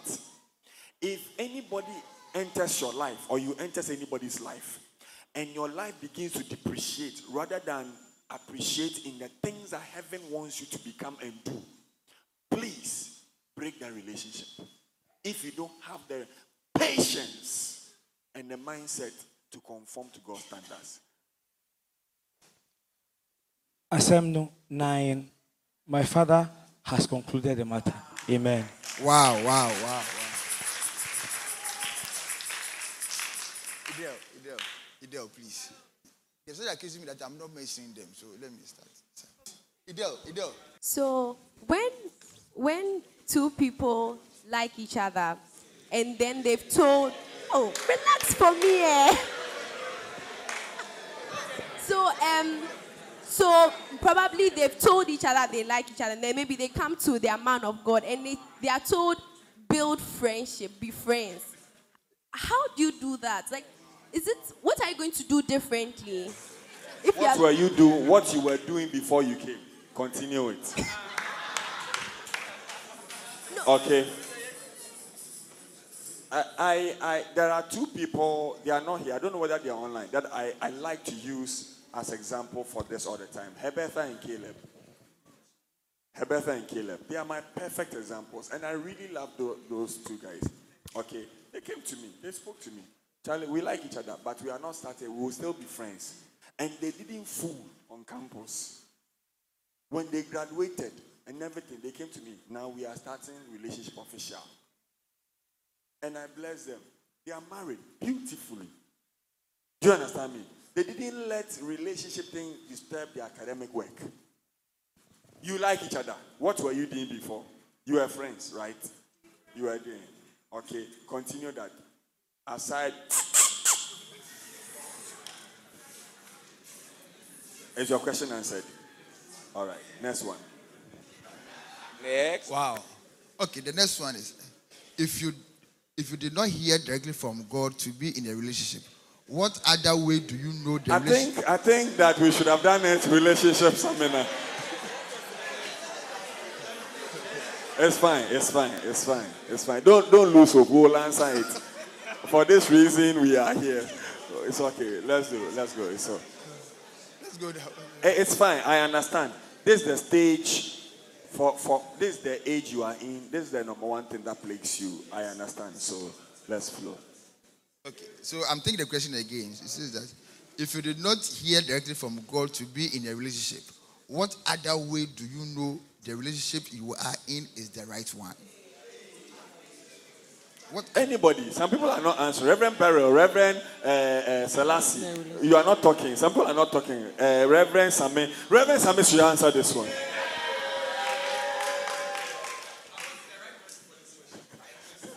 Uh, the two of them will answer. Reverend Same and Pastor Chris. What? what? Uh, Reverend Beryl too will answer that question. Is that the question again? He said, if you didn't hear God correctly, how will you know? How? What other way can you use to know? If you don't hear God directly, Directly. directly, yes, directly. Okay. What other way? What other way? Okay, okay. Um, so this question is um, it's like um, the same question my brother asked. Okay. Um, sometimes we come or we go to men of God to um, confirm our relationships. Okay. But let's not forget that our men of God are also human beings, just that they have ability to see in the realms of the spirit. Okay. Now, anybody that had the ability to see in the realms of the spirit, anytime you come before a prophet, this is what happened. So Apostle was explaining it yesterday. It's two things. What is in your heart? It is very easy for someone who can actually see in the realms of the spirit to decode what is in your heart. But to go beyond what is in your heart is the mind of God. Okay? That's why most times when you have feelings for somebody, and then the person also have the same feelings for you, probably, you know, do you understand? And you think, oh, I fast, so we are going to, we are just going to apostle to confirm it. And you go and apostle will tell you, go and pray. Do you understand? He's not telling you go and pray because um, um, he he doesn't want to confirm it or he has no idea of what is happening. But probably he wants you to have the insight of what you're about to enter. Understand? What you have, be aware of what it is. So that when he's talking to you, you know where you stand. So most times we go back, you, you go to him, he tell you, go and pray. You go back and yourself, you be like, okay, Apostle, um, this thing I, I came to discuss with you, I think it is not good for me. And you be like, okay, then that is it. Most times, most times we say, oh, I've heard it clearly. God says, as you go on. And he will tell you again, go and pray again. Now, if you don't hear it clearly, there are so directly, directly. Okay. Let me let me Okay, come in. Let me come in because of time. Okay, um, and I like what Sami is, Reverend Sami is going. So let me take it there. Now, this word about hearing God directly, people want to hear God in their left ear, in their right nose, in their right eye. Let me tell you. Let me tell you. I'm standing here and telling you on authority. Okay, they are just spiritual semantics. God typically speaks to the human spirit the inner witness. Okay? There are many things God says to you that you are not aware of because you are not even paying attention. Do you understand me? Now, when when you have a conviction that I like Sister Gay, maybe, maybe Obakoko, plantain chips. Stand up. Stand up. We don't have time. Maybe which country do you come from? Benin. Beninois. So you have a, a, conviction. I'm going to cite an example. It's not, it's, I'm not saying that's who you are. Okay. Now, you didn't know which country she comes from. And then you you you you take that conviction as the voice of God. Do you understand me? And later on you find out that Benin is like the West African half of voodoo. All of a sudden your conviction disappears. Because you think because it's like that. Eh, I'm using that. If I use our local example, it's the same thing. Okay? Some of your parents don't want you to marry an Ewe. Some of your parents say, don't bring a gun woman home. They like fighting. Some of you Southerners, if you bring somebody from Paga, they'll say, hey,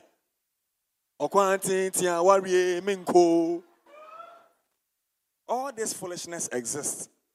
And we replace God's voice with our feeling. Before you go to anybody to say that I want confirmation, I want to know, I like this person, first of all, know the physical things, the real hard truth. What is making you like this person? Why do you like this person? What have you seen? And let me deviate small. Typically, people come to me, Apostle, I want to know the will of God for me. My career. I said, What has been ringing in your heart from when you were a child? What is that thing that has been ringing when you daydream? That has been your destiny. It is in scriptures. Ecclesiastes says he has put eternity in the heart of man. Man does not know. When you sit down, you are daydreaming. That thing that comes with that, mm, when I go, I have to build a hotel. I have to build a hotel. I will, I will do this. That is who you are. Oh, you see yourself healing the sick and doing that. That is who you are. You don't need any prophet to confirm that. You need a prophet to guide you after that conviction has been established. Then God, using the avenue of the prophetic, will order the steps to actualize what He already put in you. Do you hear me? So, what other way if you didn't hear directly? There is only one way Christ Jesus. Go to God first. And like the first answers they gave, okay, you that is why when you come to me, like Reverend Sammy said, I will always say, go to God. Even if Rev D cited his example, especially if you come to God, if you come to him and say, God said, that one there, you have even killed the matter. But if you say, Apostle, I like this person, I want to know, I will tell you, I will pray about it. Sometimes whilst you are talking, God will speak. Sometimes he won't say anything and I'll be quiet and watch you. Do you understand me? There is, I don't know whether I start her example. She came to me, started a relationship, and I was doing counseling for them during the courtship. I knew this relationship is not going anywhere. I knew it was going to break. But the state of the heart and where the person was coming from, I knew that if I say no, another disaster another broken heart. So I started counseling them. They'll go and fight. Every week they were in my office. I will counsel them. I will tell them, you know, you have to learn patience. You have to learn this. You have to learn that. You have to learn this. Then say, Apostle, are you sure this is God's will for me? I say, if it's not God's will, it will break. One day, a prophet met her and told her, this one is not for you. Your husband is this, that, that, that, that, that. He said, Apostle, this is what the man of God said. I said, uh huh. He said, should I, go, should I go and break up? I said, don't go and break up. Hold on. Something is going to happen in some few months. God will give the relationship the point. The guy himself will say, I'm out. And it happened exactly. Then the person, said, so Apostle, if you knew it, why didn't you? As if I had told you, like I told Reverend do you know the insult I've received from my Chelsea student? So those of you who are Chelsea students, didn't when you were in first, didn't you hear that KCF will break relationship? So don't come to KCF. Did you ask them whose relationship was broken? And how did Apostle break their relationship? People come for fire camp like this, and in the heat of the prayer, they receive their own conviction that that relationship I've been fornicating, my, fa- my mother and fa- father think I am holy. I want to break it so that I will be truly holy. And then they go and break up, and then they say it is we who break the, broke the relationship. Somebody met me. You, are you Apostle Kingsley? You are the one who said my girlfriend. I said, Who is your girlfriend? I don't know the girl. Whilst I was speaking, God opened my eye. I said, Okay, fine. I described the girl. I said, Yes. I said, You, you have two other girlfriends in the church you attend.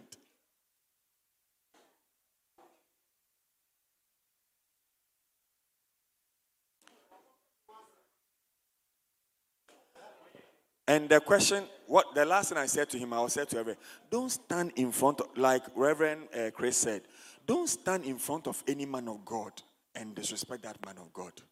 You don't know what that man of God carries. We are all children of God, but that person has been set apart and made a master to feed you. Be careful. Same way with your parents. The fact that you have gone to school better than your parents does not mean that you are dependentious. One word from the mouth of your mother will shut the doors of your life. One word from your father will destroy you forever. Do you hear me? Do you hear me? Next question. For? Online. Okay. 64 questions online. Don't worry, one question then you One question, one question. Online, let me do online, please. Uh, don't worry, you come. We'll take all the questions. Okay, quick one. We'll leave at 5.30.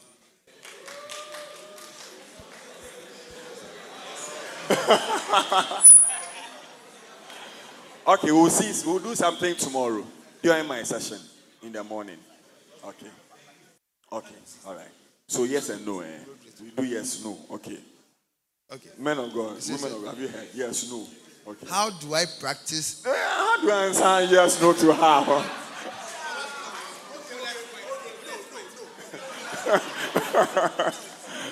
please, please ask. How do I practice patience, especially when your family is divided and don't speak to each other, but you are constantly always, look at the word, constantly always trying to bring them together and they get on your nerves. He said that, and, and this anger and lack of patience is transcending beyond just family. It's lack of patience for friends, work, etc. Men of God, please answer that question. No, this one, Reverend Barry should answer. So she's saying that uh, how do I practice patience, especially when your family is divided and don't speak to each other, but you are constantly always trying to bring them together and they get on your nerves?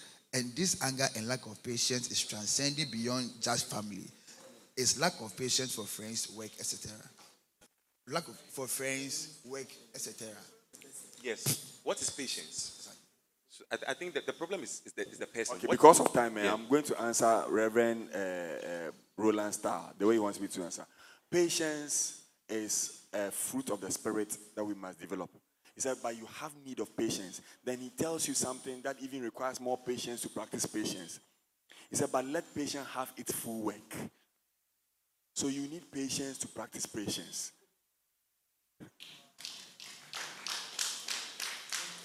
The Spirit of God. So, and number two, the man of God said something which you didn't hear.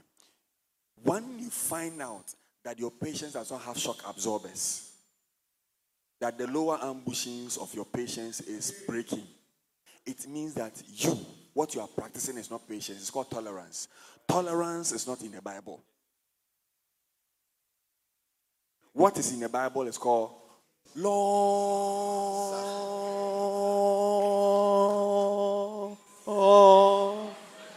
Oh,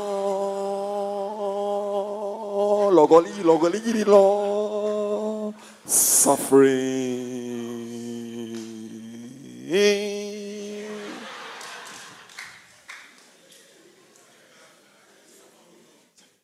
Until the situation change, you don't give up. That is what we call patience.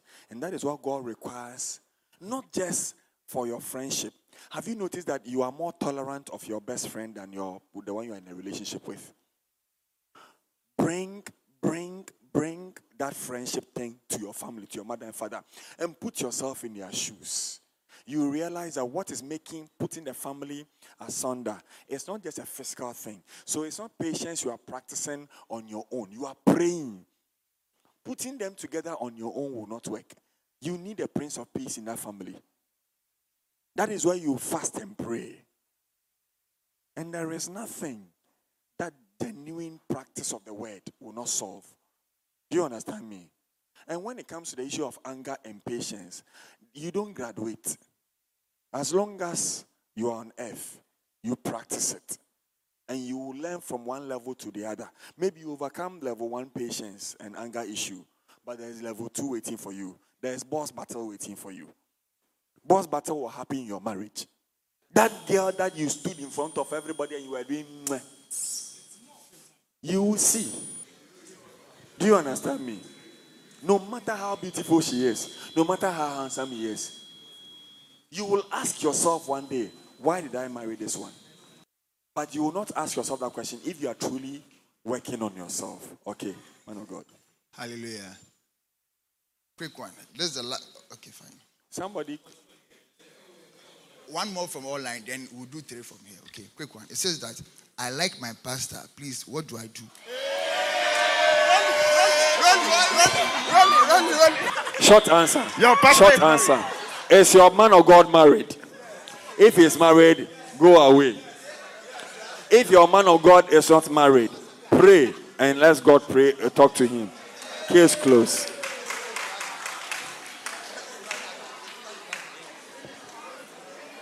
But but be careful. Be careful that you are not falling in love with his gift and charisma.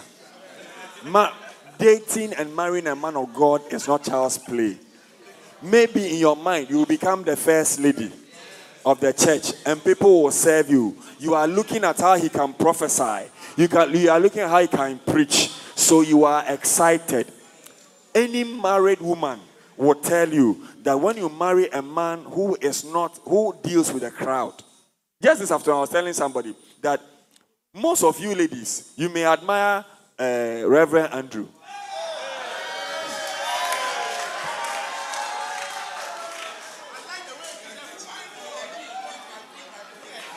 How he preaches like a, a teacher. He is giving point by point, easy to understand.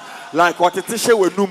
One say, ah, Charlie, this man, I, I like the way he does the presentation. What a man. The Renako is giving sign language.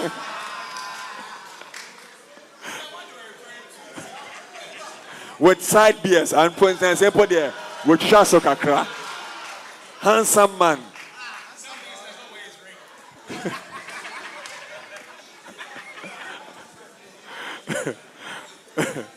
okay, now you think that marrying him is easy like that? He will travel and leave you. Other girls will want to hug him. That's right. This afternoon, somebody met me and said, I want a hug. If you were my wife and you saw another girl telling me, I want a hug, will you look at the girl with love?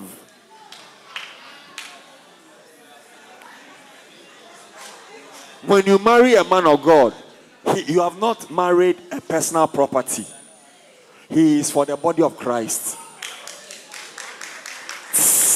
If you didn't hear it, I repeat. When you like a man of God, you are liking a, a, a public property, a kingdom property. He is not going to give you attention. When we close from church, he's not going to hold your hand and say, honey, let's go home. He will say, take the lead, I will come.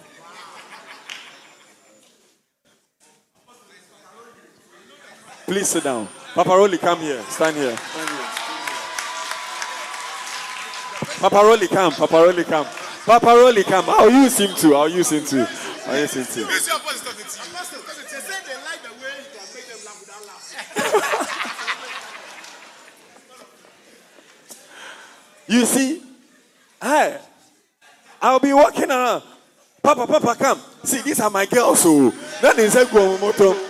If you are Mama Eugenia, will you will you tol- will,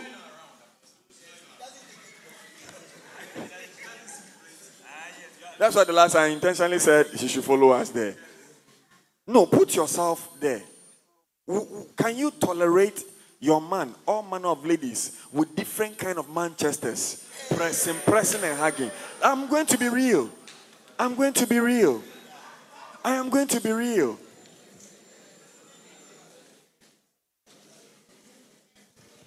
Do you understand me? Can you tolerate that? If you don't have a heart for that, please go and look for Kofi Amponsa. Go and look for the usher who stands there and open gate. That one, nobody likes him. it will be you alone who likes him. Do you understand me? But if you want the man of God, you see how a man of God counsels you and you're happy and you like him. 20 other ladies that he counsels also like him. Do you understand me? I am being real with you. The way he counseled you or prayed for you or solved an emotional problem for you that made you start falling in love with him. 20 other church members are also in love with him.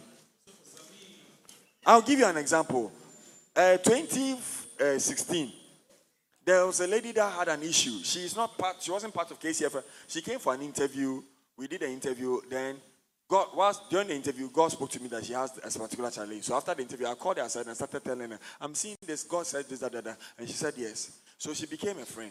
She came to my office one ti- one afternoon, and then two KCF members came to that office, and then she wrote on a paper slip, "Please sack them away. I want to spend time with you alone." There are some of you, you are not my wife. Oh. When you are talking to me and another person comes, then you nudge me, "Mm, let him go, let him go. This one is private time. Private time. You are a winch. You are what? You are what? A winch. W I N. You are what?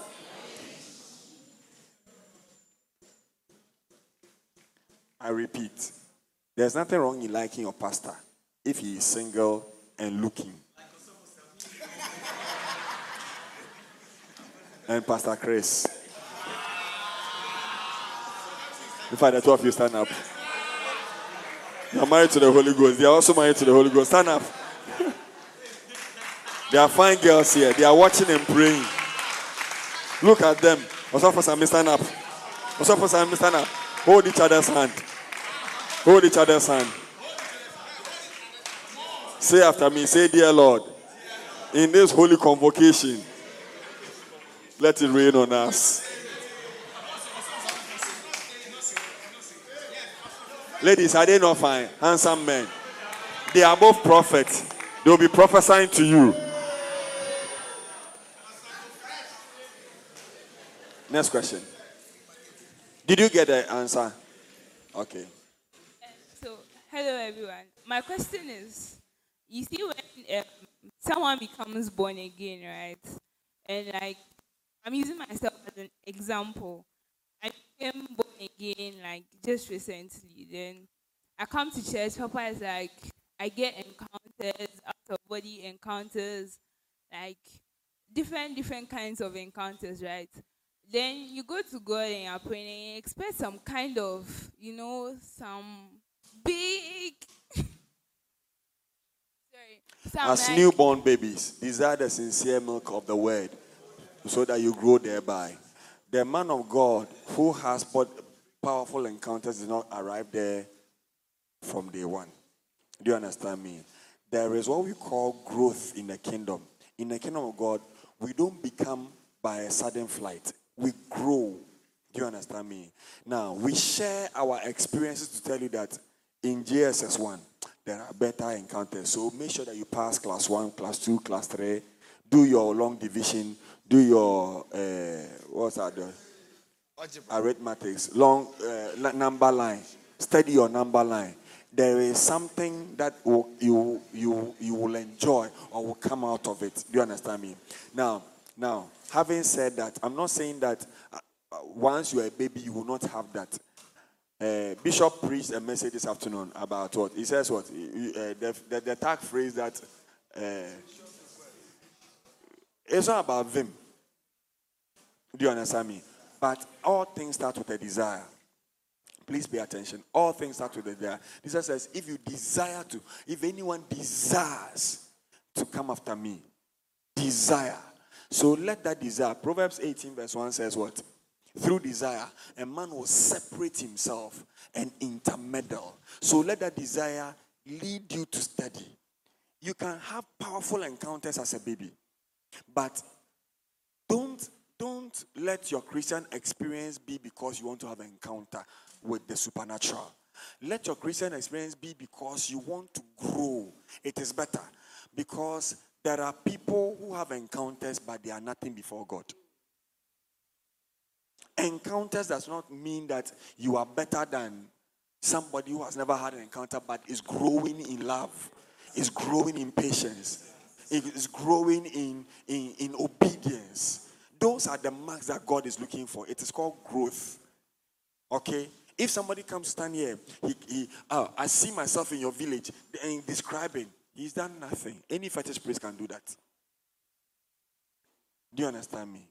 Have I answered your question? Did you finish? My question is Uh-huh. actually that how do like men of God teach them like try to tell them that it's not like once you started and like once you become born again you have such encounters but then you have to grow first. It's like we have that mentality that if a man I'm talking for myself though, I don't know for other people. If I come to church and a man of God tells me I prayed five hours and maybe I met God this way. I'm expecting that if I pray five hours, I should meet God that way. But then what they are not telling us is that it's it comes when you grow in Christ or like so is there a way that like you can teach us that it's not like That's what I've been teaching you all these years. I get you. I get your frustration. I get your frustration. Your frustration is because you keep hearing it and you are not getting it. So it's like, Massa, it's not like that for me. Take your time. Don't let any superfluous preaching give you I am too. Do you understand me? And here, this one, I will make some small boasting. Listen to our messages. Go on Podbean. Listen to Podbean has most of the maturity class things. Learn from it. Do you understand me? And we beg you, if you want to grow, if you want to grow in the kingdom, stop listening to too many men of God at the same time. Listen to the mother that gave birth to you and drink from her breast. Do you understand me? When you build that understanding, people, the anointing, people will go and listen to some other messages, and then they'll come and ask me. You will not listen to my que- preaching and come and ask me my question. Did I preach the message the person preached? I don't know the revelation he has had for which he is preaching that message. Maybe his encounter is different from mine. Maybe I even disagree with his theology. But that's what you are listening to. So you compare my message to his because he's saying that he, he's seeing vision. I know prophets who don't ta- talk about their encounters. When I meet my father in the Lord and he sits in the office and you are talking to one on one, eh, hey, you will be scared. But when he's preaching, he doesn't mention any of those things. He doesn't mention any encounter. Anytime I call him, or sometimes he will call me first, he say, uh, now I understand his language. You say, we were just discussing about you. As soon as he says that, I know that there was an angel in his room for the past two hours, and uh, he and the angel were talking about me. You understand me? But be anxious for nothing. Be don't let the anxiety of wanting to experience that lead you astray. Drink your milk. And I've been teaching that. Take your time. You will get there. Okay? And now we will take you to all the pastors here are here to take you the various processes you will get there. And the idea is not even for you to become like us, it's for you to become like Christ. Do you understand me? God bless you. Hi. Okay. The Apostle has talked extensively about not dishonoring a man of God. Um, I found myself in a situation where, like, like an authority figure in my life led me to a man of God, and like, let's say I'm, I, I guess like when I'm, I meet a man of God for the first time, I'm like hesitant a bit because you have to. The way it says that you have to try um, his works and like compare, like basically compare what he's saying to the Bible, whatever, whatever. And like when it's prophecy, it's different, right? So I found myself there, and I felt very uncomfortable. Like, How do you mean it's different? sorry, How do you mean when it comes to prophecy it's different? like um, I can't, like I can't open the Bible and say, okay, like the the prophet said, oh, I have this problem. I can't open the Bible and say, okay, yeah, yeah. So when I went there, I felt very uncomfortable, like overwhelmingly uncomfortable. And whenever I find myself feeling that way, it feels like I know that something is wrong. So like I understood that as okay, maybe this man of God isn't really, you know, like authentic. And other things proved or like to me seemed like it was along that line. But then because I have to respect this authority figure who led me to that place, how do I like you know manage that? And then like also without being let's Is say quote unquote Is it a matter of a relationship? The, the authority figure is now establishing a relationship. When I say relationship, I'm not talking about boyfriend, girlfriend. I'm talking about a certain kind of relationship where you have to constantly go and see this particular person. um, I think the person was trying to establish that, but because of how I felt, I cut that off. But then, like, all I was thinking was, if truly this person is not authentic, how do I remain like uncontaminated? Do I have to endure this, then come to my spiritual father like KCF and say, "Oh, please, I need deliverance because X, Y, and Z." Like, how do I manage that? I love your question, eh? Any, any of you can, can help her. Uh, amen. I think one thing that I've um, I've learned from Apostle, okay, is to honor authority. Wherever you find yourself, you need to acknowledge the the authority that has been established. All right. Another thing I've also learned from Apostle is about conviction. All right. Now, God speaks to every one of us seated here. And like what Reverend Della said earlier on, that God wants us to know Him for ourselves. And that's another thing that Apostle has been preaching. All right. God does not want each and every one of us to go astray.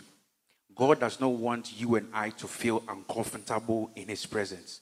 So Bible says that what where the Spirit of the Lord is, there's what?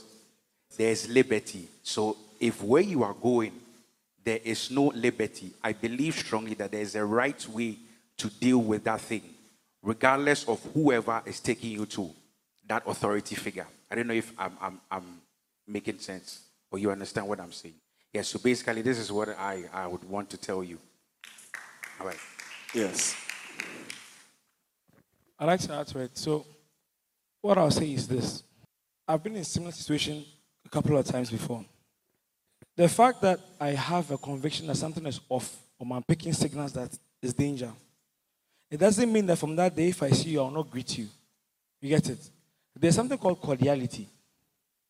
But that doesn't mean that. And another thing is this the fact that it's an instruction or a prophetic word or a counsel, Father, forgive my words.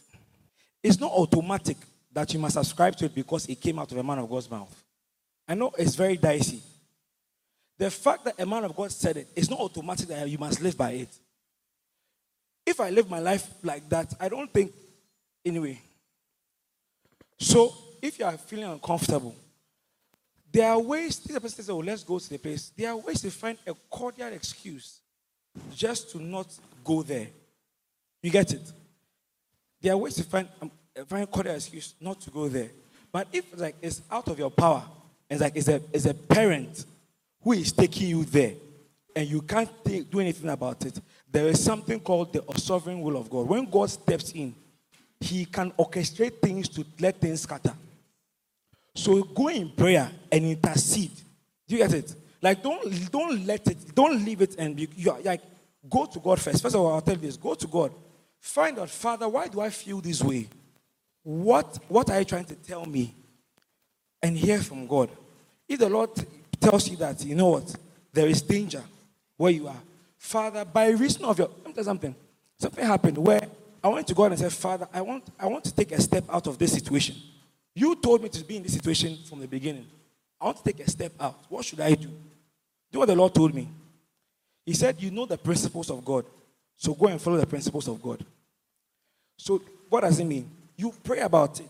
And until God causes an, an escape, you just walk in honor and reverence because of the reason of the authority figure involved. You get it? But it's not automatic that you must. And there are ways of using wisdom where, if let's say you're in a ministry and this is happening, and you, you, you want to leave, but you can't leave, the heart of a king is in the hands of the Lord, and it turns in which direction he chooses. That person, the authority figure taking you there, is a human being, and their heart is in God's hands. You can go to your heavenly Father who loves you more than this person and say, Father, by reason of your word, I don't want to walk in this honor towards this authority figure because it will be against you, my Lord. So help me. Give me escape from this, and will do it for you. Amen. Let me add to it. In a situation where, let's say, the person is really uh, an, ad- an adulterated man of God, as in he's fake, and you go when there, he poured oil on you, he lays hand, he laid hands on you, he spoke words. These are dangerous times. That one, with, with all that they have said, that is where you need your shepherd or your original genuine man of God that you know that God has put you under originally.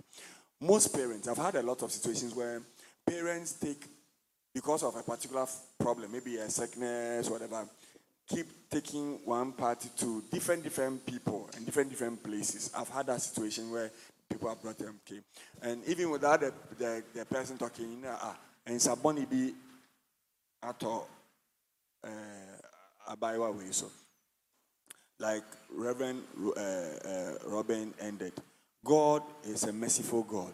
Number one, He sent Christ Jesus to die for you. He has a vested interest in your salvation, and so some way somehow He will bring you into deliverance. But if you, you if your spirit is aware or you have come to know that "No, where I went is not supposed to be, you tell your shepherd, and then your shepherd knowing with the training or whatever uh, avenue has been, will, will make sure that you are free from that verdict. But please, even if it is Satan physically you are dealing with, don't dishonor him. Hey, Apostle, what did you say? Peter, Peter addresses a question, uh, something about fake people. He says they use abrasive words and talk, they talk about dignitaries that and say things about authorities and powers that they have no idea. And then he said, even the angel uh, Michael, when he was contesting over the body of uh, Moses, he did not dare bring an accusation against Satan. But he said, You, Satan, God rebuke you. So Michael, knowing what it means, authority and order means, decided to recluse himself from that and rather bring God inside the battle. So that because he knew that in a certain rank, probably, me, I don't know, probably Satan was ahead of him when he was a morning star. And even though he is fallen, just like David. In fact, when we were about to start the session, I was going to let us read uh, a scripture in the book of 1 Samuel, chapter 18. But because of time, I didn't let us do that. David behaved himself wisely so much so that even when God had left Saul, okay, David decided that I will never dishonor this man. Can we all do that? Because, like, uh, I don't know who answered first. Uh, Reverend Key. There is a right way to do everything. There's a right way. There's a right way to answer. There's a right way. Maybe your mouth concoction be correct direction be. On your way home, Daddy, respectfully speaking, my spirit does not agree. Can we go to our normal pastor and let's talk to him before? And in that moment, you know, whilst you are still praying, Father, let something happen. Let this thing backfire. Do you understand me? And God, who sent Jesus to die for you, trust me, He will save your soul from that uh, bondage. Okay? God bless you. Hallelujah. Thank you for the opportunity. Yes, sir. Um, I want to ask that. Macho the voice. Okay, I want to ask that. Okay, sometimes when we get an, an encounter with God, like after some time, it's like we lose it. Like let's say we are being born again, then after some, like during that time, like a week or two, you are very close with God, like read your Bible, everything. But then after some time, you see that you are dropping, and sometimes it goes and comes. Like sometimes you are very. It goes where? you are very connected. Then it leaves, and sometimes it comes. Like, how how how can you stop that? Like how can you break that cycle? And why? Reverend Della, answer him. All right. So um, there's apart from the, is it we, we need to be very careful what we call encounters. Okay. So we need to define what encounters are. For example, when I come into a place, are we okay with that? And then I see an angel. It could be a gift in operation, and it is not necessarily an encounter. Do you understand that? Okay. Now, an encounter is has a purpose, and what it does is that it needs to to minister something heavily, okay, or something of the kingdom to aid you to live the life of God. Do we understand that? Okay. So we need to really define what encounters are, because sometimes encounters can be very simple, like you come to church and then the man of God is preaching, and then you hear something that ministers to your heart. That can be a because that thing you hear can change your life. An encounter has the capacity to transform your life. It must administer to your weaknesses. Do you understand that? So somebody can see angel and go back the same way, but someone can hear a simple message and it can transform the person's life. Are we okay with that? Okay. Now, so apart from when we have an encounter, the next thing is that most people forget that we have what we call disciplines. Do you understand? Okay. Now, there was, a, there was one time I, I, I told people that if you want to read the Word of God, okay, follow schedules. There are plans there. Set reminders, okay? And then they went to hear somewhere that you don't need those things. You just need to trust the Holy Spirit. You just need to do this thing. Please. When, before the fire will come, Elijah set in this, he put in, he told the people, set the stones around, put the wood inside, pour water. The Holy Spirit didn't come and do that one before the fire came. So we set structures in our life for fire to come. So there are disciplines. I need, I, I can set, there are things that we can do around us. So I go to uh, Bible, dot, uh, this YouVersion. There are so many Bible plans there. Set them. Make sure they are, there are reminders. Are we okay with that? Okay. There are prayer times. And then one of the things that we need to do is that do not forsake the, the gathering of the saints. It is one of the things that you see when we there are simple Bible truth that we don't want to follow, and we want to hear strange things. You won't be like everybody is going after the mystery of keeping the fire on the altar, the mystery of you know get up this midnight time, do your leg like this. Those are the things, but they are very simple things. Forsake not the gathering of the saints. Do you understand? Okay, very good. Uh, uh, uh, another one is just bad company, corrupt good character. So there are friends that I watch Champions League with, you know, and that is time. That is when time for prayer comes. So if these friends are always the time that I want to pray, that's the time they come there. I have to find a way of cutting them off. So there are practical things that we need to do to keep the fire of God. Are we okay with that? So set in plans the prayer time, get alarm clock, get do those things. We don't don't don't wait. They say, "Oh, Holy Spirit, an angel somewhere will come and then whisper into my my ears, son, get up. It is 1 a.m." No, and that is what so many people are refusing to do. Simple Christian disciplines. Simple Christian disciplines. Thank you.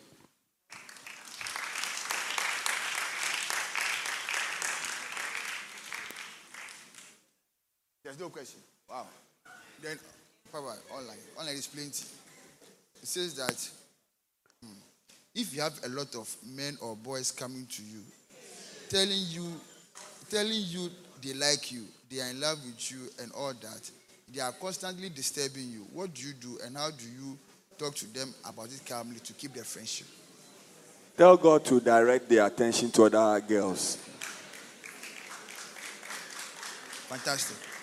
Quick one. I'm going to the next What do you do? First of all, build a personal principle. Find out from God, and and please don't don't discount your prayer life and talking to God about anything that you are not comfortable. Every, be like a baby. Ask God any question. You understand me? Sometimes, sometimes, like you are saying, they are disturbing you, so it's becoming a distraction. Why is that? Ev- Everybody, everybody you will have people that attract you, uh, be it male or female. Okay, you are a male. Girls, some, in this modern generation, the girls are becoming bold. They will shoot their shot, which is fine. Okay, but when you have in a day 20 girls coming to you, there is something wrong. As a lady, no matter how beautiful you are, if in a month 50 guys are on you in your DM, there's problem. I had a friend many years ago. One day she passed by me and God said, Pray for this one. I didn't hear the full information.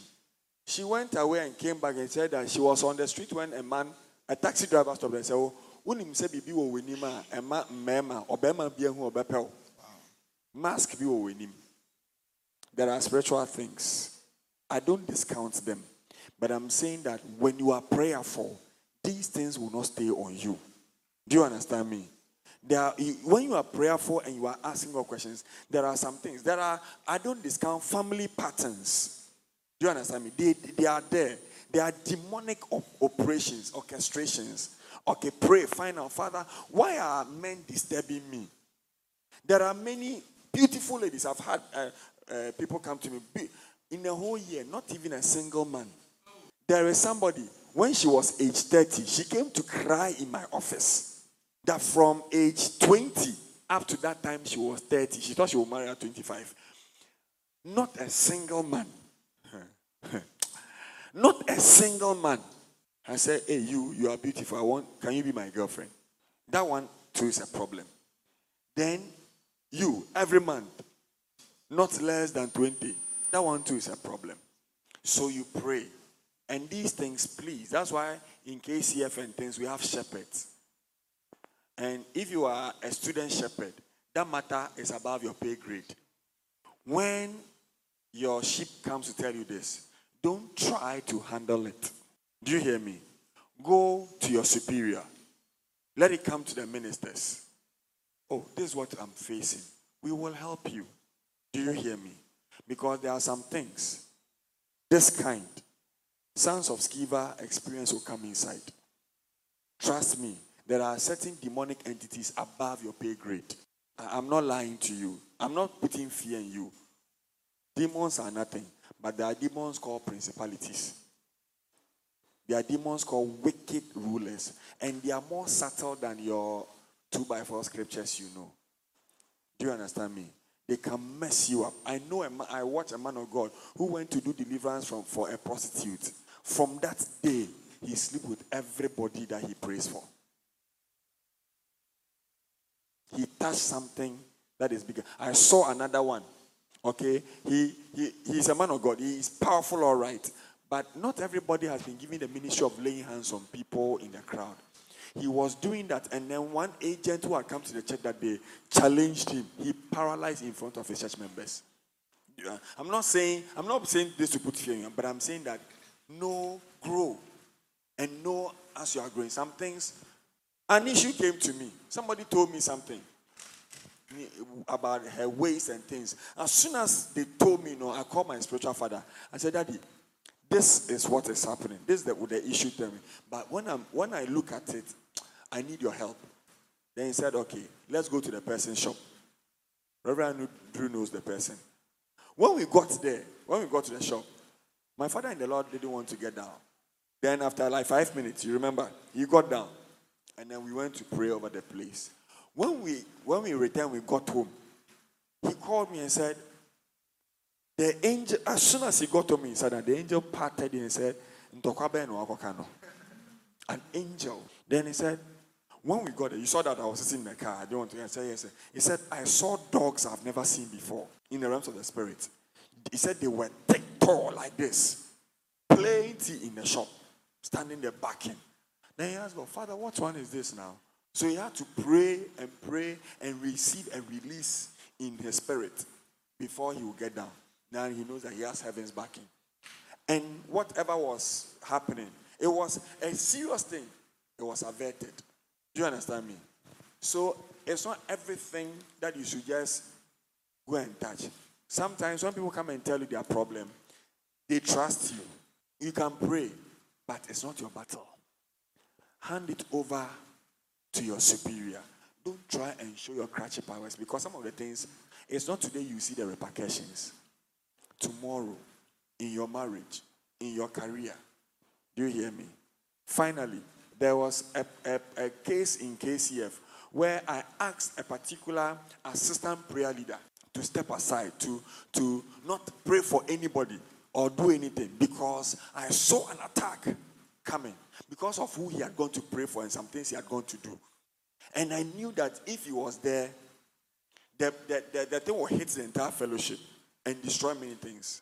He got angry and he left. And then somebody that used to, I was also giving access to, okay, went to stand in front of them and eh, it's because I don't like the guy. That's why I did that. So it created offense. A lot of the prayer leaders of the time left the ministry, left case uh, fellowship. Then in two months, in two months, the thing happened to the guy. What I was talking about happened to the guy. Up to today, he has not recovered. Then one day he met me, and I told him that, let me tell you something. What a father figure will see when he is lying down, climb Mount Everest, you won't see it. When a man of God gives you instructions in righteousness, don't joke with it.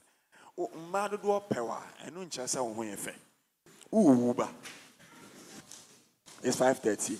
We will, the prayer, eh, we'll do it tomorrow. We'll do it tomorrow. Because this evening we have to come a bit earlier. Uh, I said was 7, 7.30. One hour before he takes over. Okay, so that we want him to take over at 8.30. Okay, so 7.30, please. So we don't have a lot of time. So I want to disperse you. Go and relax. Eat fast, fast, fast. Go and relax and come back. Do you understand me? Tomorrow we'll pray prayers. Tomorrow I'm taking the morning session. So um, we'll pray and deal with some things, okay? And then I will leave one hour at the tail end to answer some of the questions. And so, at least, no, what the, uh, within some that we can take, okay? And then we'll see, all right? God bless you. Have you enjoyed the session? God bless you so much.